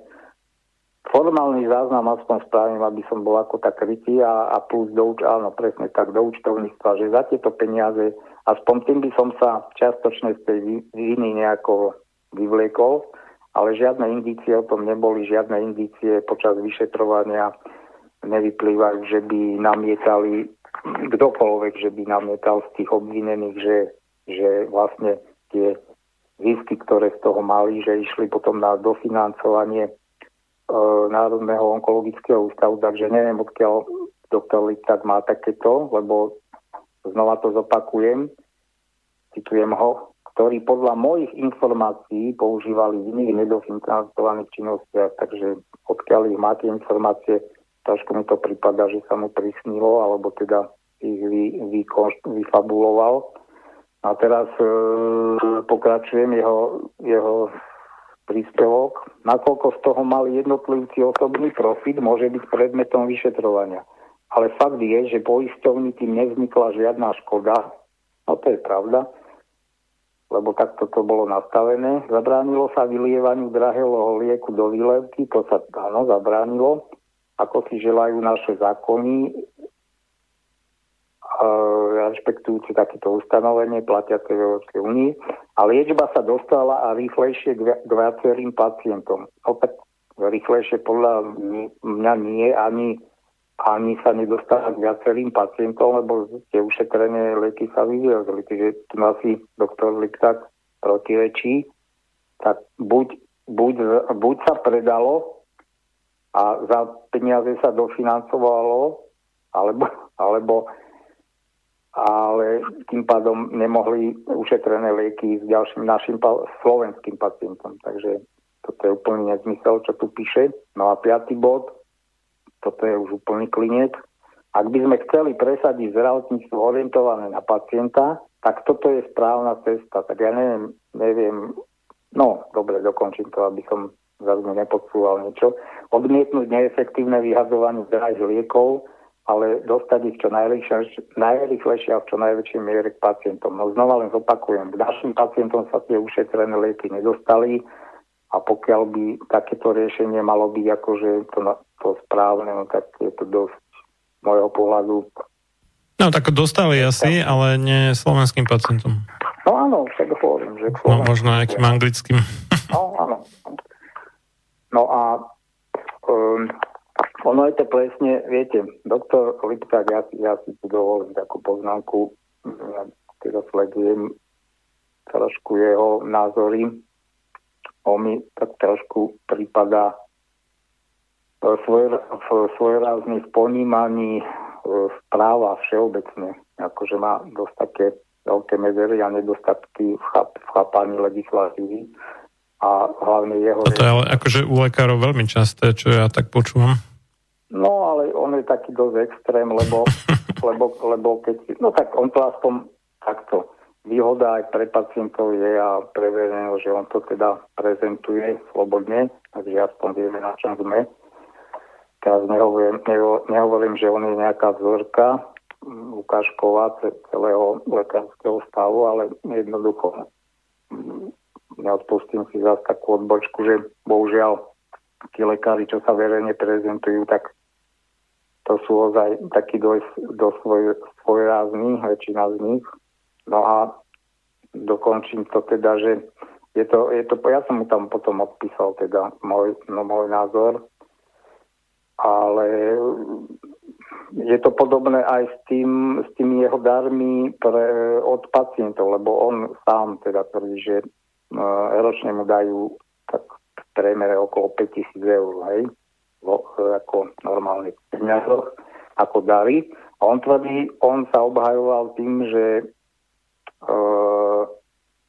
dar sa vlastne nezdanuje. No áno, on sa nezdanuje, tomu nezdanuje, pokiaľ, pokiaľ mne niekto daruje, poviem príklad, staré hodiny, tak e, to nie je ako príjem zo závislej činnosti, bla bla bla, alebo e, príjem z predaja, áno, že som predal som dom alebo byt. Takže tie peniaze sa nezdaňujú. Ale už je iná vec, keď ja tie peniaze použijem na financovanie ambulancie. Samozrejme, celý ten objem tých E, toho daru, tých 5000 ročne, sa nemá zdaniť, ale e, doktor Litak by mal ako dar mať e, zaevidovaný v účtovníctve a po odrácaní všetkých plus a minus, čiže nákladov a e, výdajov a e, ziskov až potom a nezdaniteľných položiek sa potom už ročne staví zúčtovanie a to sa zdaňuje. Mne sa zdá, že on absolútne rozlišuje tieto veci. To si nie som istý, či to takto je. Že... Samozrejme, je niečo iné, keď niekto vykonáva nejakú podnikateľskú činnosť a akože teda na podporu toho jeho podnikania niekto mu dá dar, ale on keby mal, čo ja viem, založené nejaké občianske združenie alebo čo a vykázal by to na to, vymyslel by si, ja neviem, že robí nejakú osvetu o zdraví, dajme tomu v rámci toho združenia, mohol by kľudne, tak by to v princípe mohol mať, tak a myslím, že by sa to dalo akože legálne urobiť bez toho, aby sa to zdaňovalo. Lebo ono kedy si bola no. daň zdarovania, ale niekedy 2000, teraz neviem, či 2, či 3, či 4, či kedy to zrušili. Bolo to za nejakej Zurindovej vlády, myslím. No, ja, no áno, to hovoríte ako občanské združenie, to je v poriadku, lebo takto áno, takto si to riešia aj mnohí, mnohí veľkí biznismeni, hej, že vás... je, to, je to asi tak, akože nejak možno trošku na hrane, ale mári sa mi, že takéto dary, že no, sú, sú nezdaniteľné v zásade. No ale ja nehovorím, že celý, chápete, ja len tvrdím, že no, zoberme si hypotetický príklad. Budete mať firmu. Mm. Vy do nej nebudete vkladať nič. Absolútne. A niekto vám daruje, ja neviem, milión eur, áno, a mm-hmm. budete z toho podnikať. A budete mať zisky. Veď je nezmysel, ako to, ako to uh, uh, zohľadníte celé ročné, uh, jak sa to povie, no, e, celé daňové priznanie. To, to znamená, budete mať zisky, áno, to je jedno. Sumu nemusíme teraz si vymýšľať. Budete mať jednoducho z toho podnikania nejaké zisky, a teraz čo? Veď, veď vy ste mali príjem, ale teraz ja netvrdím, že máte zdaniť ten milión. Vy to musíte len... Ja to, to, to, toto práve, že mne príde skôr naopak, že štát by tým v podstate získal v tom zmysle, že e, tá daň zo zisku bola väčšia, lebo ten človek by mal menšie náklady, keď by mu niekto niečo daroval, že by to nešlo, neplatil by to z toho, alebo teda na, jak to je ešte raz, celkovo by vlastne mal väčší zisk, keď by akože takto prijímal nejaké dary. A potom to, na tej dani zo zisku myslím, že by to nejak ako štát viacej zarobil asi, nie? Ale to Než keby neprijímal dary. No ja, ja len si myslím, že, tak nie som odborník ekonom, ale ja si myslím, že v tom účtovníctve by to malo byť e, zahrnuté. Ako príjem. Chápete? Ako príjem. No. Tak len oni môžu povedať, že tak, že jemu, jemu osobne darujú a keď už on osobne niečo príjme ako človek, nie ako SROčka, alebo ako to má evidované, to neviem, tak uh, on si s tým môže urobiť, čo chce v zásade. No, Mô, môžete si do svojej firmy doniesť nejak e, svoju súkromnú zošívačku alebo hocičo. V tom vám štát nebráni v zásade. No, to je, no, to je, možno som to zle, po, zle som to povedal, že príjem je to, je to, je to plusová plusová, teda je to položka, e, je to položka, ktorá vlastne ukazuje, že niečo, niečo vložil do tej firmy. A to je úplne jedno, či to dostal od niekoho, alebo v tom prípade, čo sa týka účtovníctva, si myslím, je úplne jedno, či to prišlo k nemu zvonka, alebo či to dal presne ako ste povedali, áno, že tam do, donesie, ja neviem, niečo vlastné. Ale jednoducho v tom účtovníctve to musí byť, toto som myslel. A to už potom... Uh, no, no to je, to, je to otázka, jak sa to... Jak, neviem presne tie detaily, ako to malo vyriešené, ale pokiaľ to bolo vyslovene také, že to darovali jemu ako súkromnej osobe, tak e, to, aj keď to reálne teda použil na nejaké možno zlepšenie svojho podnikania, tak to asi sa netýka daní v tom prípade. Čiže akože po formálnej stránke to môže byť OK. Aj keď samozrejme, že chápem, že logicky vzaté, keď je to de facto dar, tak na, a re, reálne to je podstate príjem, ktorý používa na e, podnikanie, tak e, by to malo byť zdanené, ale je to taký ako ofajč na to, že na tie zákazy všelijakých poplatkov navyše k zdravotnému poisteniu a takýchto vecí, takže toto sa asi, asi pravdepodobne teda Liptak asi nie je jediný, kto to takto praktizuje, typujem. Ale to, to, to, je to taký akože ofajč, ale No mne sa, ako z toho, čo ja viem o účtovníctve, tak sa mi tak mári, že toto je asi legálne. Tak toto robiť. Aj keď druhá otázka je samozrejme, či to morálne, či to je fér. To už je iná káva, ale asi to nie je právne postihnutelné. Hovorím, toto, toto ani nejako neriešim. Ja som s tým úplne v pohode. Keď ľudia sú ochotní mu prispievať takto na chod ambulancie, akože ja v tom nevidím problém je to jeho riešenie, len hovorím, že je to také rázne celé. To som, to som mal na mysli. No a teraz uh, poďme ešte k, k postave Jozefa Dolinského, lebo on prevzal uh, vlastne teraz nedávno uh, ocenenie osobnosť Bratislavy za rok 2019 Uh, mám tu citácie z jeho svojej facebookovej stránky, je to um, jeho, jeho štýl je prekladý em, em, emotikonmi. Proste samé všelijaké všelijaké tie obrázky sú tu, to nie je až také dôležité, ale ja som dostal v prvej triede na základnej škole, za to, že som nevymeškal žiadnu hodinu, si to teraz pamätám, takú knižku akože pre, pre deti, čo sa čerstvo naučili písať, samozrejme s veľkými písmenkami a sem tam nejaké slovo tam bolo nahradené obrázkom, tak Aha. asi niečo takéto asi. He? No áno, áno, lebo toto keby som tu začal... Že nie, niečo pre ne... ľudí na úrovni prváka základnej školy. Dobre. Ale, ale ako to sú fakt také emotikony, že to človek len tak nevidí, no ako túto kamera, mikrofón, obrazovka, teda, akože neviem. Ten, ten Facebook ich ponúka celkom dosť, ako tam sa dá no, naozaj že vybrať. Ja nechodím, takže...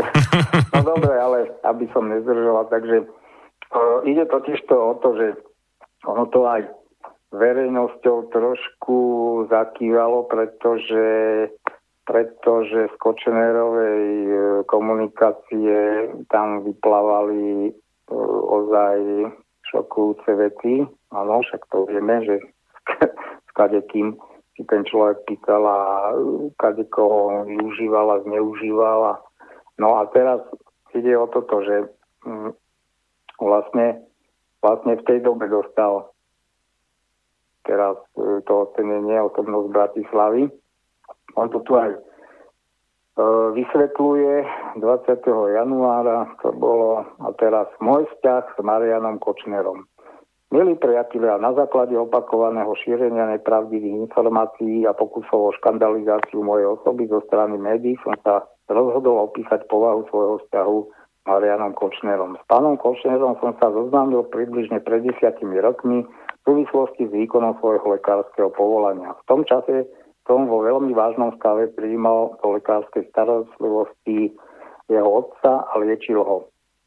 Na uh, ústave sa nám ho podarilo úspešne vyliečiť a vtedy som sa aj zoznámil s jeho rodinnými príslušníkmi, vrátane Mariana Kočnera. Neskôr som sa ako ošetrujúci onkolog staral aj o svokru jeho céry, ktorá tiež bojovala so smrteľným onkologickým ochorením. Počas 20-ročnej praxe som takto odliečil tisíce pacientov zo všetkých spoločenských vrstiev a bez rozdielu.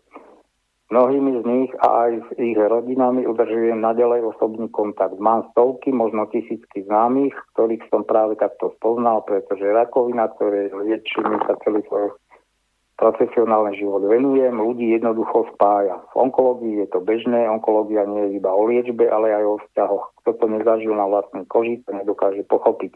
Pred desiatimi rokmi som navyše zakladal občianske združenie, Združenie priateľov Národného onkologického ústavu a keďže som pre toto združenie potreboval zháňať darcov a podporovateľov, navštevoval som množstvo spoločenských udalostí v Bratislave.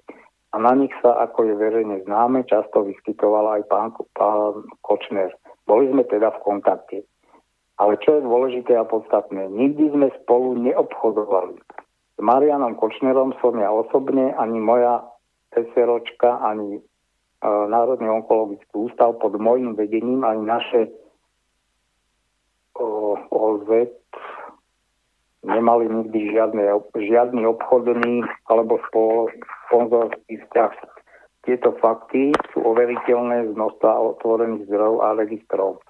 Občas sme si písali, občas zavolali, párkrát do roka sa stretli, patrol teda do okruhu mojich známych. O Marianovi Kočnerovi známe, že mal jachtu, ktorú prebežne navštevovali mnohí jeho známi. Na tej jachte som trávil dovolenku aj ja, nevšak individuálne, bolo nás tam viac. Skrátka, pán Kočner nebol môjim najbližším priateľom, ako sa to snažia niektoré médiá navodiť, ale známym. Takých mám desiatky, možno, sto, možno stovky priateľov, ktorí naozaj za priateľov považujem, mám len zo pár, tak ako väčšina normálnych ľudí. No ja tu, ja tu dám takú poznámku, no tak ja keby som mal uh, ako on tvrdí Dolinsky, že mm, to bol len známy, akých má stovky, tak mm, neviem, či by som či by som išiel na pozvanie na Kočnerovú jachtu. Tiež mi to príde divné.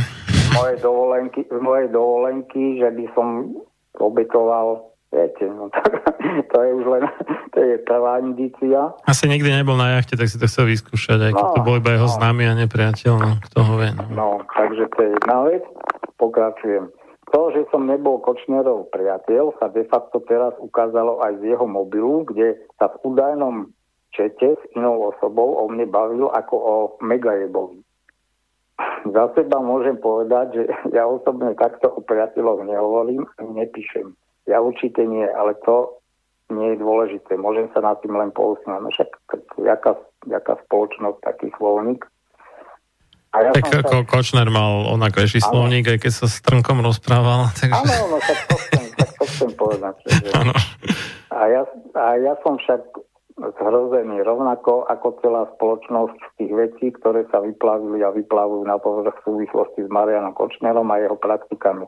Určite nie som sám, koho tieto informácie šokujú. Teraz by sa patrilo napísať, keby som bol vedel, tak by, no tak ja by som ani nemusel vedieť, ale ja by som na tú jachtu nešiel. Lebo to, to je už len záväzok. Už len to je záväzok, by som povedal. Záväzok, že ten človek niečo bude očakávať od mňa. A keď ja plus, no, neviem ďalej komentovať. Takže ťaž, ťažko mi je môj pohľad na to, že, že je to pacient ako každý iný, no, no nie je, no. Minulosť však vrátiť späť neviem. Neviem ani to, či sa v podobnej situácii v budúcnosti opäť neocitnem, lebo ako som už, to je dobre, no, sám sebe neverí. Lebo ako som už spomínal, do okruhu mojich známych patria stovky, možno tisíce mojich pacientov, ich príbuzných i priateľov. Nevidím im do hlav, do účtov ani do stavov. No tak ja si myslím, že najlepšie je žiadne pozývania a žiadne dary neprijímať. Onkológii sa venujem celý život, lebo v tom vidím skutočný zmysel a hodnotu a budem to robiť naplno aj naďalej, najlepšie ako viem. No, ale pointa je trošku niečom inom. Toto je jeho vysvetlenie, ale totiž to, čo z tej komunikácie medzi Kočnerom a Dolinským vyplynulo. Uh, to je zasa z článku, trošku taký komentár, že v roku 2015, a to je zaujímavé, 2015 tam bolo to rozkladanie tých liekov. A 2016 a, teda bol podľa všetkého Kočnerovi uh, Jozef Dolinsky veľmi blízkym, známym. Totiž to na Kočnerovo želanie nebol problém v ex- expresne krátkom čase vybaviť akékoľvek vyšetrenie. Magnetická rezonácia, na ktorú bežní ľudia čakajú mesiace, bola pre neho nachystaná za pár dní, niekedy dokonca v termíne, ktorý si sám zvolil. V spoločných správach Kočner a Dolinsky spomínajú diagnózy, priebeh chorób a mená ich iných pacientov. Čo tu ešte e, za chvíľku uvidíme, v podstate ešte aj e, porušoval Dolinsky lekárske tajomstvo. Takže citujem z tej, e, z tej komunikácie. Kočner píše Dolinskému. Jozef, prosím ťa, a ten termín magnetickej re- rezonancie pre e, T, ďalšie bodky ako pre niekoho, na piatok o 10.30 chce nie, chce nie len hlavu, ako ten pacient, ale od pása hore písal v júni 2016 uh, Kočner Dolinskému. O dva dní neskôr, čo bol deň vyšetrenia, to zrušil. Dolinský nepanikáril. Nech sa mi ozve, všetko mu zariadíme. Moja poznámka, tá je síce záverek plánku, ale to skutočne ako sme, sme ozaj všetci, teda tí pacienti ako pán Kočner, všetci sme si rovní to sú tie tisícky tých pacientov, čo mu prešli cez ruky, tak som zvedavý, či sa ku každému takto správal Dolinsky ústretovo. No tak asi nie, keď sa čakalo na tú rezonanciu mesiace. No veď áno, však hovorím. Lebo... To nie je otázka, to je jasná vec, že nie. Ale on to tak eh, skomentoval, ako že však eh, je to taký istý pacient, ako je no, Tak klame očividne, no. Tak tam nie riešiť. Hm o tri dní už žiadal o vyšetrenie pre inú osobu. Bolo by možné tomu a tomu urobiť e, magnetickú rezonanciu hlavy, čím skôr, prosím, nastavil mafiánsky podnikateľ. Áno, samozrejme, dám vedieť, oznámil pohotovo Dolinský.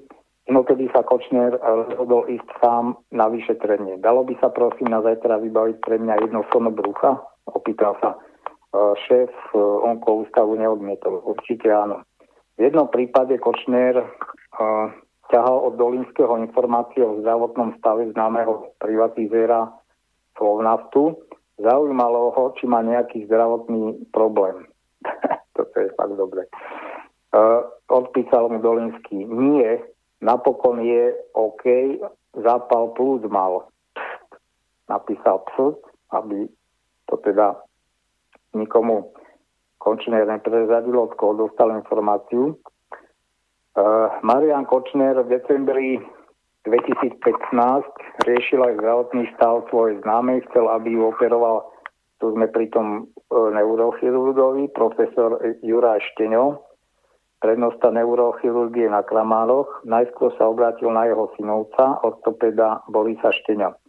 Ahoj Boris, posielam základné údaje. Poprosil by som ťa vybaviť pre pacientku Veľmi mi na tom záleží čo najskôršie prijatie a následnú špeciálnu starostlivosť. O 5 dní už dotyčná ležela na operačnom stole. Pekné dobré ráno, pán profesor. Pacientka je pripravená na operačný výkon, písal ráno Kočner, tento raz už Jurajovi Šteňovi a pripojil obdivnú odu na jeho prácu. Profesor poďakoval za duševnú podporu. A teraz 5 hodín po spomínanej operácii Kočner zisťoval u kamaráta Dolinského, ako sa má profesorovi odvďačiť. Môžeš mi ešte poradiť, aký je asi cenník za ten dnešný výkon? Pýtal sa majiteľa onkologi- riaditeľa onkologického ústavu, ktorý zodpovedal dlho neotálal. Neviem, podľa mňa 5 ho neurazí. Čo myslíš? Odpísal podnikateľovi, na čo ten prikryl. Tak som myslel, 5 až 7. No samozrejme, myslelo sa asi tisíc, 5 až 7 tisíc eur. Jozef Dolinský ako vedúcká persona jednej z najelitnejších nemocníc v krajine diskusiu o peniazoch ďalej rozvinul. Z kontextu rozhovoru aj načasovania je zrejme, že by mohlo ísť o Juraja Štenia. Je to profesor, prípadne mu ponúkni podporu pri vydaní knihy, zariad mu kanceláriu, ak hrá golf, daj mu členstvo. Nejaký takýto benefit. 7 je úplne OK, si myslím. Daj mu budget a ponúkni, že spôsob využitia necháš na ňom. Nech si vyberie. Uh, Marian Kočner mal jasno. Len som chcel vedieť, či to bude dosť, nech nie som za kokota. Dám mu cash a poviem, že to je príspevok na knihu. No, profesor Juraj Štino sa k tomu vyjadril, že o peniazoch od Kočnera nič nevie. E, neviem, akú zachytenú komunikáciu máte na mysli, žiadnu komunikáciu s pánom Kočnerom, kde by čo len naznačil, že mi chce čokoľvek dať, som neviedol, nemám čo tajiť a som ochotný v prípade potreby kedykoľvek poskytnúť svoj pracovný a súkromný telefón a to nový aj starý príslušným orgánom. Žiadny úplatok som od pána Končnera rozhodne neprijal. No tak komunikácii to samozrejme nemal, lebo komunikácia bola medzi Kočnerom a Dolinským. No a či prijal platok, tak to ťažko dokázať, alebo vôbec nejakú... Tak ale to, že nemá niečo v telefóne, nie je dôkaz, však mo- mohli sa stretnúť niekde Mohol si ho po- podchytiť osobne, že tam zašiel, povedzme, a určite navštevoval tú nemocnicu, ten Kočner a, a niekde si ho odchytiť, skrátka dohodnú sa buď hneď, no. alebo na, na jachte, alebo kdekoľvek inde. Takže toto nie je dôkaz, keď ako poskytne telefón. Pokiaľ ten šteňo má, ako nemá v hlave vykradnuté, čo asi nemá teda, tak uh, by bol blbý, keby uh, um, takéto veci v podstate riešil cez telefón. No. Ale tak oni však vidíme z tých, z tých komunikácií, že teda nemali, nemali zabrány, ne, neboli natoľko opatrní.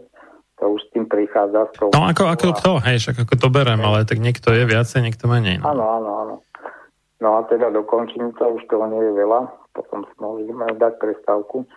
Takže v nasledujúcich mesiacoch po inkriminovanom rozhovore s Dolinským o Všimnom kontaktoval Kočner profesora Štenia.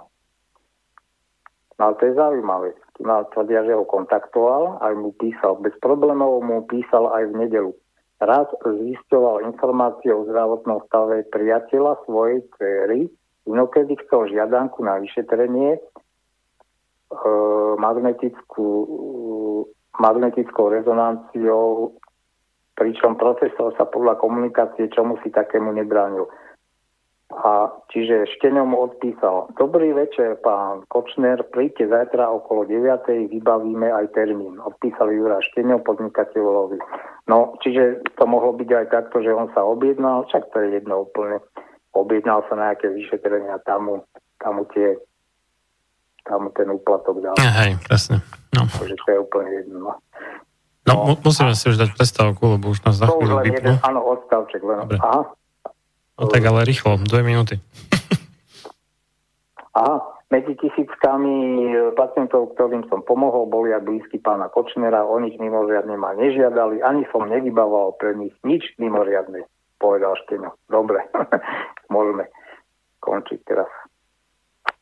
Tak to je taká akože nedokázateľná vec, ale dobre, no. Nech sa páči, budeme pokračovať o takmer 9 minút. Nič veľkého, nič pekného, nič ľachetného sa nevytvorilo bez obete. Len slaboch sa k obetiam naučiť nemôže, ale duša vznešená horí po nich, lebo práve v obetiach svoju silu, svoje panstvo duch ukazuje. Ľudový Štúr Počúvate Slobodný vysielač.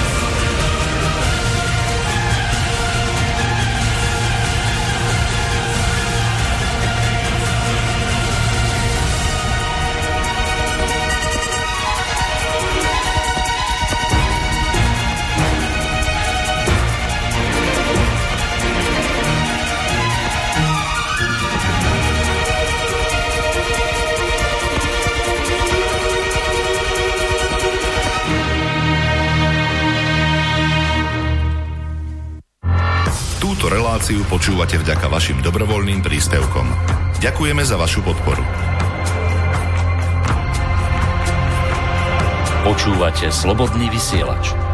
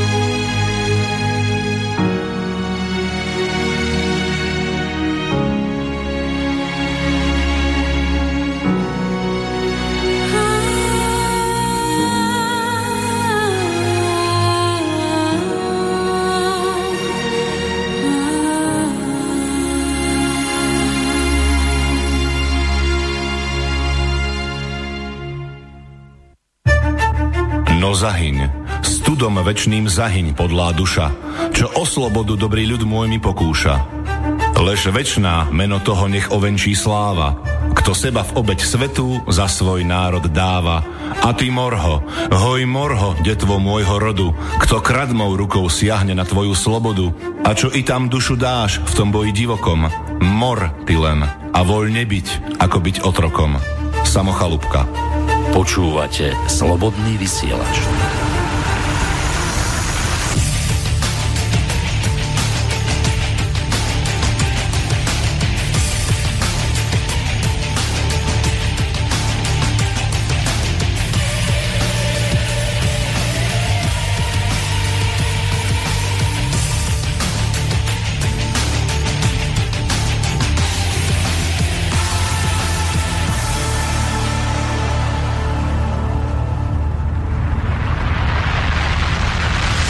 Začína sa posledná časť relácie sám sebe lekárom číslo 225 na tému kradnutie liekov v Národnom onkologickom ústave. Z Bratislavského štúdia pozdravuje Marian Filo a na telefóne máme nášho dnešného hostia, inžiniera Pavla Škaru. Kto ešte chce, tak môže nám rýchlo napísať na studiozavinač slobodný vysielač.sk alebo prípadne z stránky www.slobodnyvysielac.sk vľavo je také zelené tlačidlo že napísať e, do štúdia alebo otázka do štúdia. No, máme ešte nejakú nec, no, zhruba pol hodinu, tak mm-hmm. nech sa páči. Dobre, takže touto kauzou by som to vlastne skončil. Myslím, teda o tej kauze to je všetko, čo som chcel povedať. A teraz už ohľadne liekov to budú už len také drobky každého, každého kúta niečo. Takže pozrieme sa trošku na tzv. ochranné limity za lieky. To, to boli limity, ktoré sa týkali nízkopríjmových skupín obyvateľov, oni začali eh, fungovať alebo platiť eh, v roku 2011. Týkal sa jednak dôchodcov a potom eh, ZTP občanov, čiže zdravotne ťažko postihnutých. Hranica príjmu bola 372 eur, čiže kto mal nižší dôchodok, tak si potom mohol uplatňovať e, v poisťovni vrátenie e, peňazí za lieky, ak teda mesačne, za štvrť rok musel platiť viac ako 45 eur. To sa týkalo dôchodcov, alebo ak platil viac ako 30 eur, to sa týkalo ZTP. No tieto limity sa dosť často všelijako mm, menili, tak by som povedal neprehľadne. Opäť to súviselo hlavne s politikou, však mm, vieme, kto tu bol posledných 12 rokov, takže no, zase to boli také populistické ťahy. Ja teraz nehovorím, že netreba mm, komukoľvek, kto je v nejaké hmotné núdzi, však ja som bol 7 rokov na sociálnych dávkach, takže to sú úplne iné, iné zážitky, pretože tam žiadne limity nič neplatí, tam nemáte nič, absolútne nič. Čo je, o tom by sa dalo hodiny rozprávať, ale uh, ide tu o to, akože cel, cel, ten, celá tá koncepcia týchto výpomocí a všelijakých akože dotácií týmto biedným je z princípu zlá a poviem prečo. Pretože ľuďom, jednak e, ekonomicky činným, produktívnym, treba dať adekvátne mzdy a dôchodcom dať adekvátne dôchodky a nech oni sa rozhodnú, do čoho tie peniaze chcú dávať a nech si hospodária s týmito e, slušnými dôchodkami a so slušnými mzdami, ako, ako oni chcú a nie, aby nám tu politici o, nejaké omrvinky, teda zaprvé nám upierajú slušné mzdy a slušné dôchodky a potom sa tvária akože veľmi, veľmi filantropicky, keď nejaké omrvinky tu ľuďom hádžu a pritom tie sociálne balíčky sú z môjho pohľadu nie častokrát, ale vždycky boli nesystémové.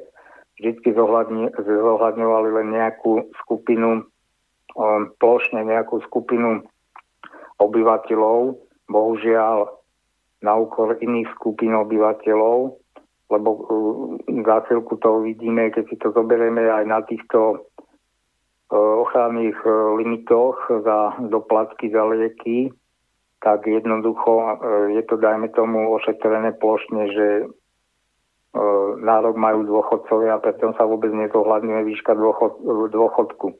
Čiže to je úplne nezmysel. Máme tu dôchodcov všelijakých eštebáckých a vysluhových e, policajných a e, vojenských vysluhových dôchodcov, ktoré nemajú nízke dôchodky a takisto takisto a to potom týka ich, to je totálny nezmysel. Čiže takéto populistické ťahy, no bohužiaľ, tak toto tu fungovalo a funguje asi aj naďalej, neviem. Ale hovorím, menilo sa to viackrát, napríklad e,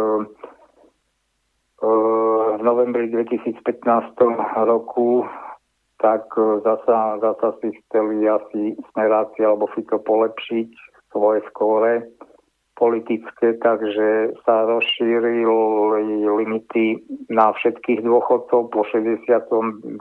roku života. A tam sa ten limit, čiže predtým bol 45 eur štvrťročne, potom ten sa znížil dokonca na 25 eur, čiže sa mi to prilepšilo. E, Vytvoril sa limit aj pre deti do 6 rokov, kde sa stanovila suma 8 eur za štvrť rok a invalidným dôchodcom a ZTP občanom tiež, to bol, tiež sa to dalo na 25 eur, tak ako aj starobným dôchodcom. No samozrejme, mm, potom to musia platiť zdravotné poistovne a peniaze do zdravotných poistovní idú tak či tak len od ekonomicky činných občanov, ktorých je čím ďalej menej. Takže toto absolútne nie je riešenie.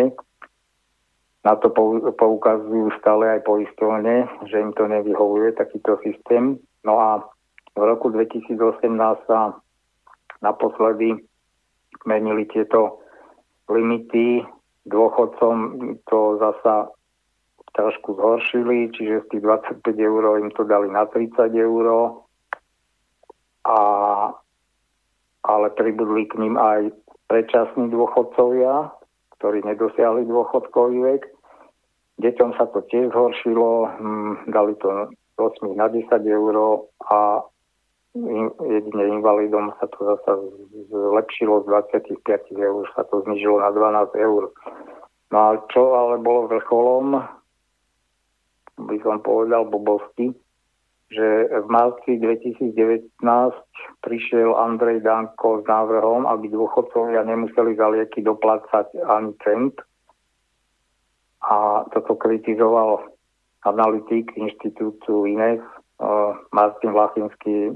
Tomu, v tomto prípade musím dať za pravdu, to je to, čo som ho- hovoril, že prečo práve dôchodcov, prečo nie napríklad ZTP a invalidných dôchodcov, upozornilo, že napríklad dve tretiny prekročení ochranných limitov spolúčasti na poplatkov za lieky a zdravotnícke pomoci sa týka práve týchto dvoch skupín, čiže VTP a invalidných dôchodcov.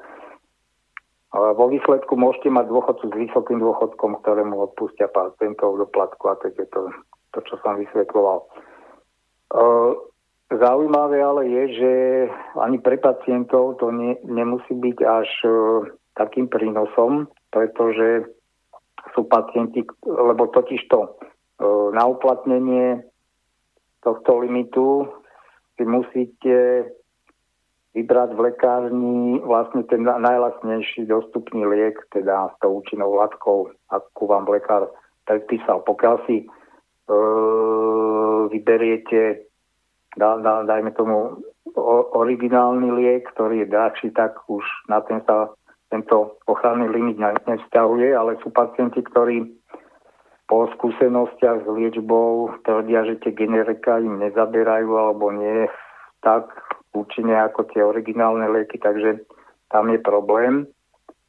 Toto nejdeme rozpitvávať, nakoľko, nakoľko to je možné alebo nie je možné, že teda pohľadu, z pohľadu chemie alebo takisto medicíny založené na, na dôkazoch by mal byť generický liek takisto účinný ako originál, no ale prax ukazuje, že nie je. Takže pravdepodobne nejaké rozdiely tam budú. No takže napríklad pacienti zo zväzu diabetikov e, tvrdia, že teda e, niektorí si radšej e, vyberajú drahšie originály, takže nemajú šancu e, takto ušetriť. No a tak k tým limitom, ja, ja myslím, že to stačí, tam netreba viac okolo toho. Čiže keď si, keď si vyberie drahší liek s tou istou účinnou látkou, tak nemá nárok na doplatenie. Teda, hej? A keď bere to, ten najlacnejší, tak áno, má nárok. Keď, áno, nárok teda, keď prestupí, poviem príklad. A akože nemá ho vôbec, alebo iba do výšky toho lacnejšieho? Ešte ja takto.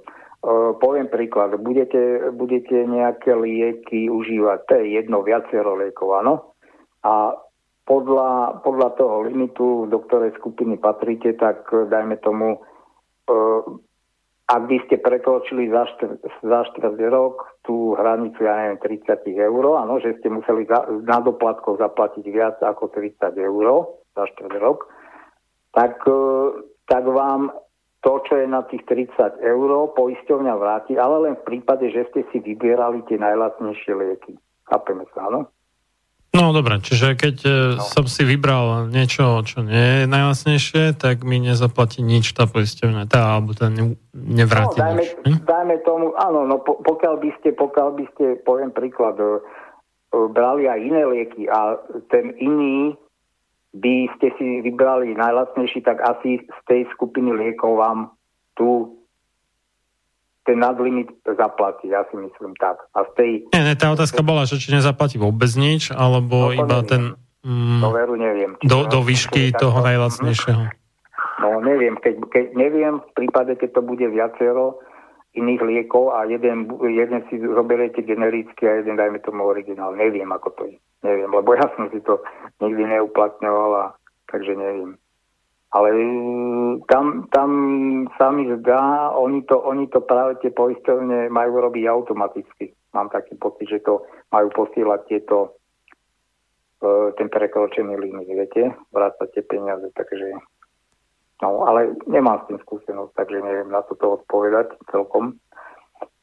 No a teraz ešte e, zaujímavé, že teda mm, čo sa týka e, platenia tých liekov zo strany poisťovní, tak e, od roku 2011 e,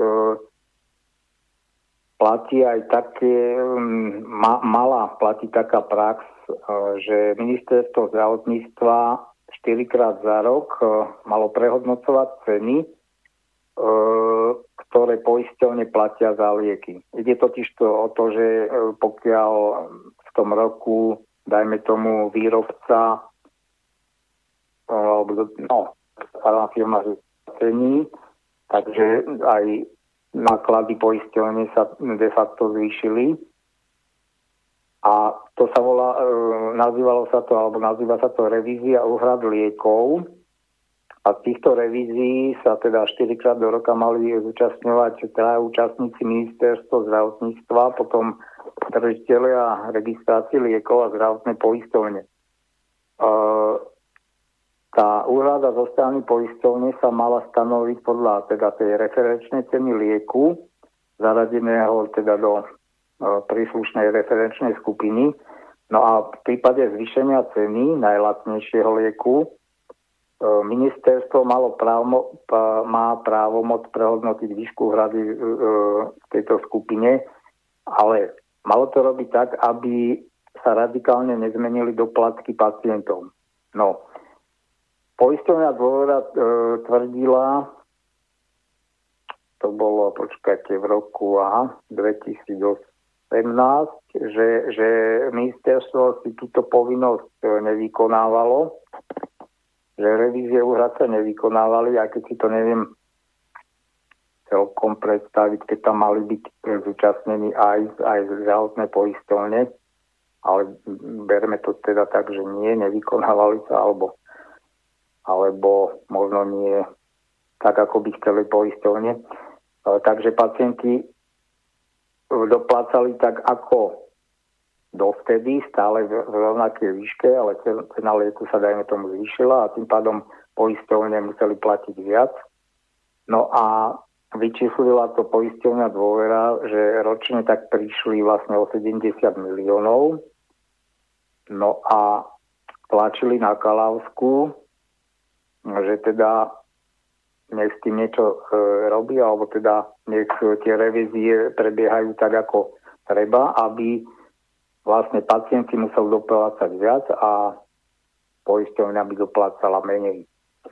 No, Kalavská spravila taký krok, čo z môjho pohľadu vyzerá už aj z toho, čo vieme a čo vy, vy nejako prezentujete, že Kalavská pôsobila pravdepodobne ako nastrčená ruka farma priemyslu, tak ona síce, síce spravila taký e, na oko krok, ktorý, ktorý by tomu nezodpovedal a totiž to dala výrobcom liekom 40 hodín e, lehotu, aby ponúkli zľavy.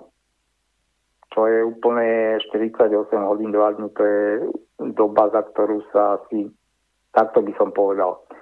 Z môjho pohľadu, ak sa to malo riešiť, tak nejakým rokovaním, určite dlhším, ale toto ultimátum skôr ukazovalo na to, že asi vedela, že to tie farmafirmy nepríjmú a tým pádom, že to farmafirmy ne, neprijali, čiže ceny ostali na tej výške, ako boli, na tej zvýšenej. A Kalavská zaujala stanovisko, že v žiadnom prípade pacienti nebudú poškodení, takže poistovňa nevy, nevyšla v, v tomto kroku v ústretí. K tomu sa samozrejme... A však to, to, to sa ne, nebije, však to je v prospech tých firiem, ne? Áno, však v prospech, len hovorím, ale akože možno keby vyjednávali, viete, by to nebolo tak takto, by som povedal. Ako keby, zdalo sa mi to také trošku nafingované, ako keby chcela ukázať, no však to tie farmafirmy, my, my ich ne, nejako nemôžeme donútiť, áno? No ale mm-hmm. hovorím, ako oni, oni jednoducho v tom svojom stanovisku, lebo asociácia inovatívneho, to je asi tak, ako keby ste, no ja neviem, vám tu niekto zaklope na dvere a teraz povie, no musíte sa do 24 hodín vysťahovať, alebo čo. Ja neviem, no mne to tak prípada. Takže mm, zdalo sa hovorím, zdá sa mi to také, že to bolo na oko, akože že tlačí na tie farmafirmy, ale dopredu vedela, že tie farmafirmy neustúpia. No takže podľa asociácie inovatívneho farmaceutického priemyslu a asociácie dodávateľov liekov a zdravotníckých pomocov je nepripustné, aby v procese revízie úhrad liekov dostali 48 hodín na to, aby reagovali na návrhy súkromnej zdravotnej poisťovne. Ak by sme pristúpili na ultimátum premiéra, premiéra ministerstva zdravotníctva, stali by sme sa nielen spolu s pacientmi, ich rukojemníkmi, ale navyše by sme sa zúčastňovali aj na nezákonnom postupe. Takže možno tam bol aj nejaký predpísaný legislatívny postup, to neviem. E, tvrdia, že to, čo navrhla dôvera a v čom ju podporil aj štát, lebo teda no štát sa mi nezdá, zohľadňuje výlučne záujmy zdravotných poisťovní, vrátane zvyšovania ich zisku a nie záujmy pacientov. Tam e, ju podporil aj Pelegrini, e, zás, zás také by som povedal veľkohubé e, vyhlásenia, ako aj si to mal v oblúbe. Budeme hľadať spôsob, ako sa vyrovnať s farmaceutickými firmami. No, myslím si, že on veľmi, veľmi krátky dosah má na takéto veci ktoré každoročne vyčerpajú z našich peňazí 1,3 miliardy eur a neviem, či tu vôbec platia nejaké dane alebo zamestnávajú tisícky ľudí. No tak tu je moja poznámka, že to je smutné, že ani premiér v tej dobe nevedel, ako farmácie tu fungujú, či platia nejaké dany a, a teda.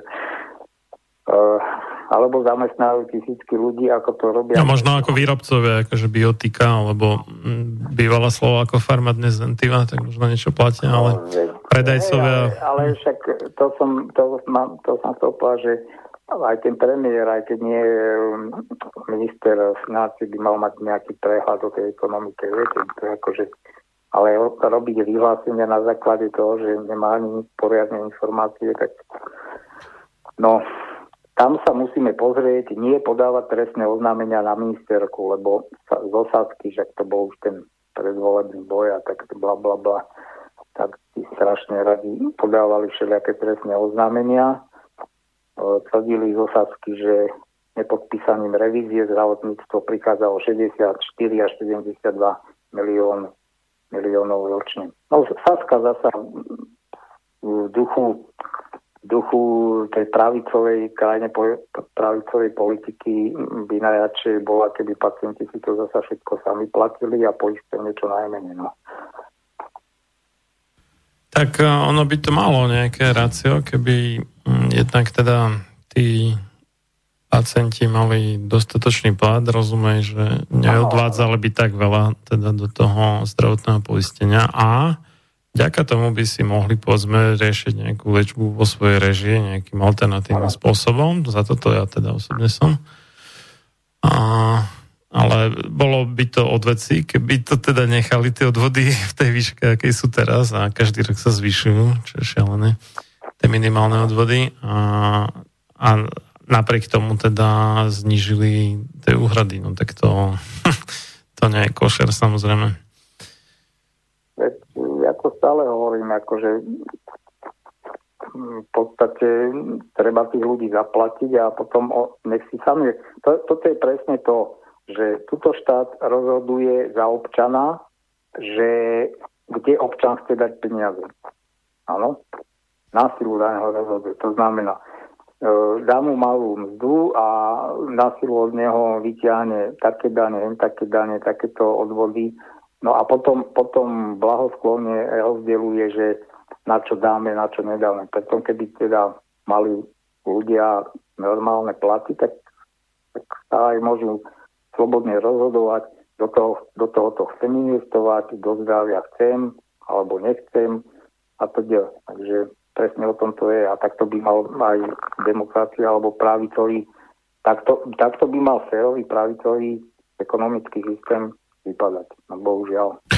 No, ja si naznačujete, že tento systém, aký tu máme, v podstate vedie veľa ľudí k nezodpovednosti, dokonca voči sebe samému k nezodpovednosti, ale tiež v podstate, keď niekto plýtva z pozície štátneho úradníka, tak nakoniec plýtvajú častokrát aj ľudia ako využívateľia nejakých tých služieb štátu, že ich využívajú a stojí to nejaké peniaze napriek tomu, že by si častokrát v pohode poradili sami bez toho, keby boli k tomu nejak motivovaní v zásade, ale nie sú. No, ono možno, že využívajú, ale by som povedal v, v tak mizivej miere, pretože za prvé nemajú prehľad. Málo kto má prehľad, že kde sa dá ako kľúčkovať v týchto zákonoch a tak. Skôr keď už ľudia chcú niečo využiť, tak zase len cez úplatky, či je to invalidka, alebo viete, lepšia zdravotná starostlosť. Však tomu dám onedlho tému, čo sa týka poplatkov a úplatkov a platov lekárov, to nás tak do, do, do jednej skupiny tematickej dáme. Ale hm, hovorím, toto je ako, sam, to nevychováva ľudí, ani k zodpovednosti, ani... Ja ho, no však nebudeme to rozvázať. Jednoducho ľudí treba zaplatiť a nech si bačujú s tými uh, peniazmi oni sami. Nie, tak, nie takýmto spôsobom. No takže dokončím to. No, ministerstvo to ministerstvo to vyriešilo nakoniec nejakou vyhláškou v, decembri 2018, ktorá údajne uh, uvádza transparentné a, a flexibilné pravidlá pre vykonávanie revízie úhrad. No takto. E, bola to nová vyhláška, ale bohužiaľ poisťovní Pente sa to nepáčilo. Takto vyhláška vychádzala z anatomicko-terapeuticko-chemické klasifikácie liečiv, prioritne z denne definovaných dávok stanovených podľa Svetovej zdravotníckej organizácie E, ďalej ďalším kritériom zo štandard, štandardnej dávky liečiva, terapeutických indikácií lieku schválených pri jeho registrácii o uvedených súhre charakteristických vlastností lieku. No, tuto, tuto len takú poznámku dám, že tá byrokracia už uh, ako zasahuje všeobecne do každodenného života ľudí a bohužiaľ v tej medicíne tá byrokracia, mm, aj keby bola oveľa menšia, tak, tak, tak bude na prekážku, by som povedal, efektívnosti celej tej medicíny a diagnostiky a ter- terapeutických postupov. A bohužiaľ toto, toto sa len zhoršuje a, a e, zasa na druhej strane sú tu, sú tu mechanizmy, ten DRG me, mechanizmus, e, ktorý ešte stále nemáme mm, implementovaný do slovenského zdravotníctva, ktorý by mal uh, hospitalizácie v nemocniciach by mali byť platené podľa um, liečenej diagnózy, to znamená uh, ten DRG systém vlastne by mal zohľadňovať všetky súvislia, súvisliace uh, výkony, čo s tým, čo s tou liečbou toho konkrétneho pacienta súvisia. Bohužiaľ stále ten náš systém odme, alebo platenia, e, čo musia poistovne platiť nemocniciám, tak, tak je úplne nezmyselný, čiže platí sa za výkony a dajme tomu za ukončenú hospitalizáciu. čiže keď sa nad tým zamyslíme, e, je úplne jedno, e, či pacient bude liečený alebo nebude liečený v tej nemocnici, ako sa s ním bude zaobchádzať, v jakom stave odíde, ale dôležité je, že ukončil hospitalizáciu, čiže predpísaný počet uh, dní na nejakú diagnózu, čiže to je úplne šialené. Lebo čiže to... majú úplne vlastne od veci motiváciu, dá sa povedať, že nie v prospech áno, pacienta, ale... To, to, áno. To je jedna vec, nebudem to teraz tak krátko z času rozoberať, ale... Ešte 4 minúty máme. Aha ale jednoducho tieto skúsenosti mám aj ja, ako moja matka, keď bola po porážke v nemocnici.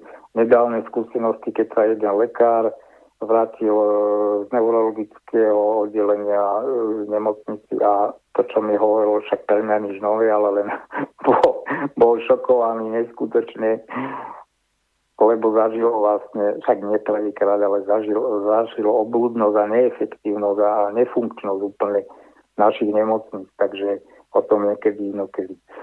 No, takže k týmto revíziám nebudem už ďalej, to je skôr medzi uh, ministerstvom a poisťovňami.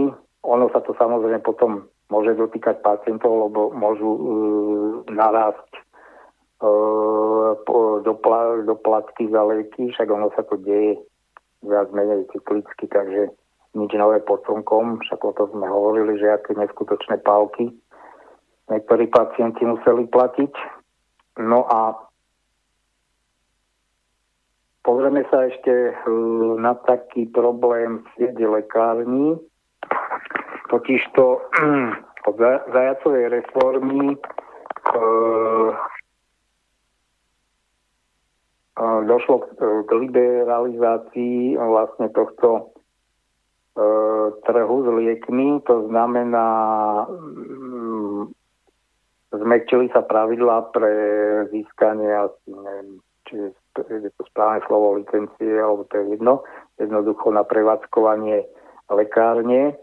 No dosť toto kritizuje prezident Slovenskej lekárnickej komory Ondrej Sukel. E, čo sa týka týchto názorov, úplne s ním súhlasím v tomto aj on, on aj teda dosť bojoval proti tomu reexportu, takže robí dobrú prácu.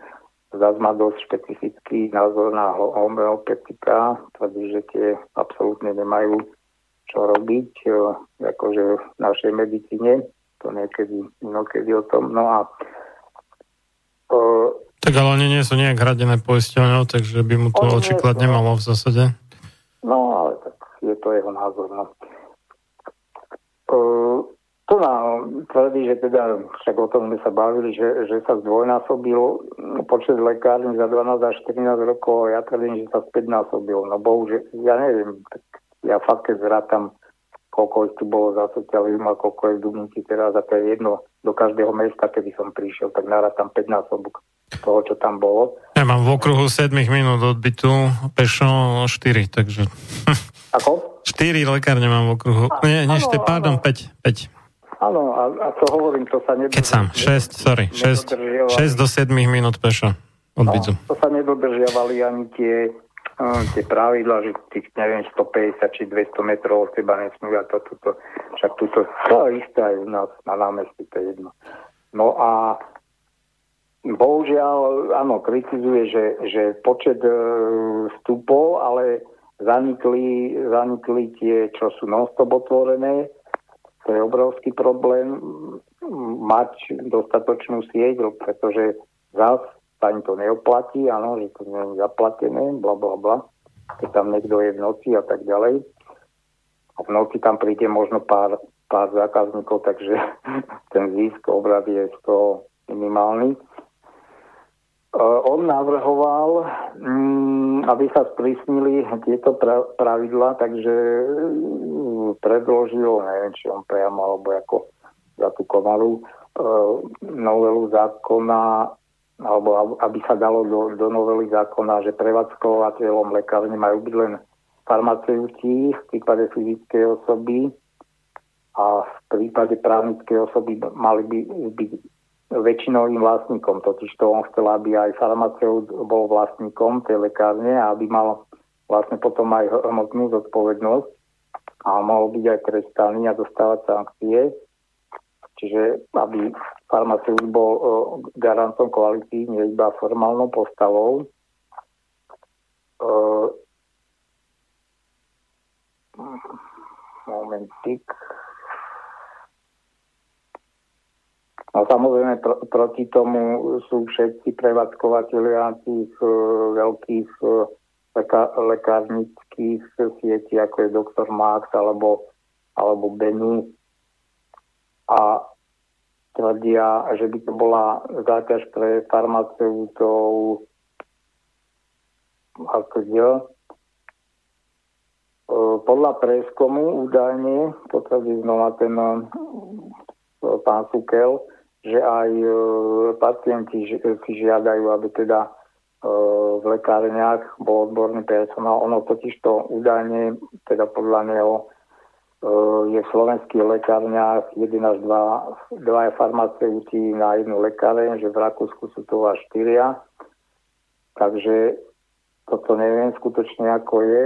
Vypadá to tak, že prídete do lekárne a vlastne vás obsluhuje nejaký bežný, bežný, jak by som to povedal, obchodník, ktorý nemá farmaceutické vzdelanie. A čiže musí tam byť aj zodpovedný farmaceut, áno, ale keď tam je 5 zamestnancov a sú také lekárne tuto v okolí, neviem, neviem ako to uživí, toľkých, ale tak uživí. No. Takže nie všetci majú to farmaceutické vzdelanie. O, toto, toto ale neprešlo o, pánovi Sukelovi, takže v podstate ostali podmienky také, aké sú. Hovoríte, koľko máme ešte času? No, už, už by sme mali končiť. Áno, dobre. Hej, hej. Takže, takže kľudne to ukončíme. Ono niečo o tých liekoch tu mám, ale nie je to až také dôležité. A ja by som, ja by som už budúcu tému dal ten avizovaný IG Farben. Tam e, posluchači budú mať možnosť si vypočuť jednak ako taký farmapriemysel, dajme tomu aj vzniká, ako funguje, akí ľudia ho vedú, ovplyvňujú a bude to, však oni de facto väčšina týchto tém, čo tu uvádzam, je aj politických, nielen o zdravotníctve, ale bude to taká na poli dosť aj politická záležitosť a možno to je úplne jedno, či to bude v Butlavej vrbe alebo toto, ale takže myslím, že to bude veľmi zaujímavá téma. Takže zatiaľ sa lúčim a lepšie počasie poslucháčom.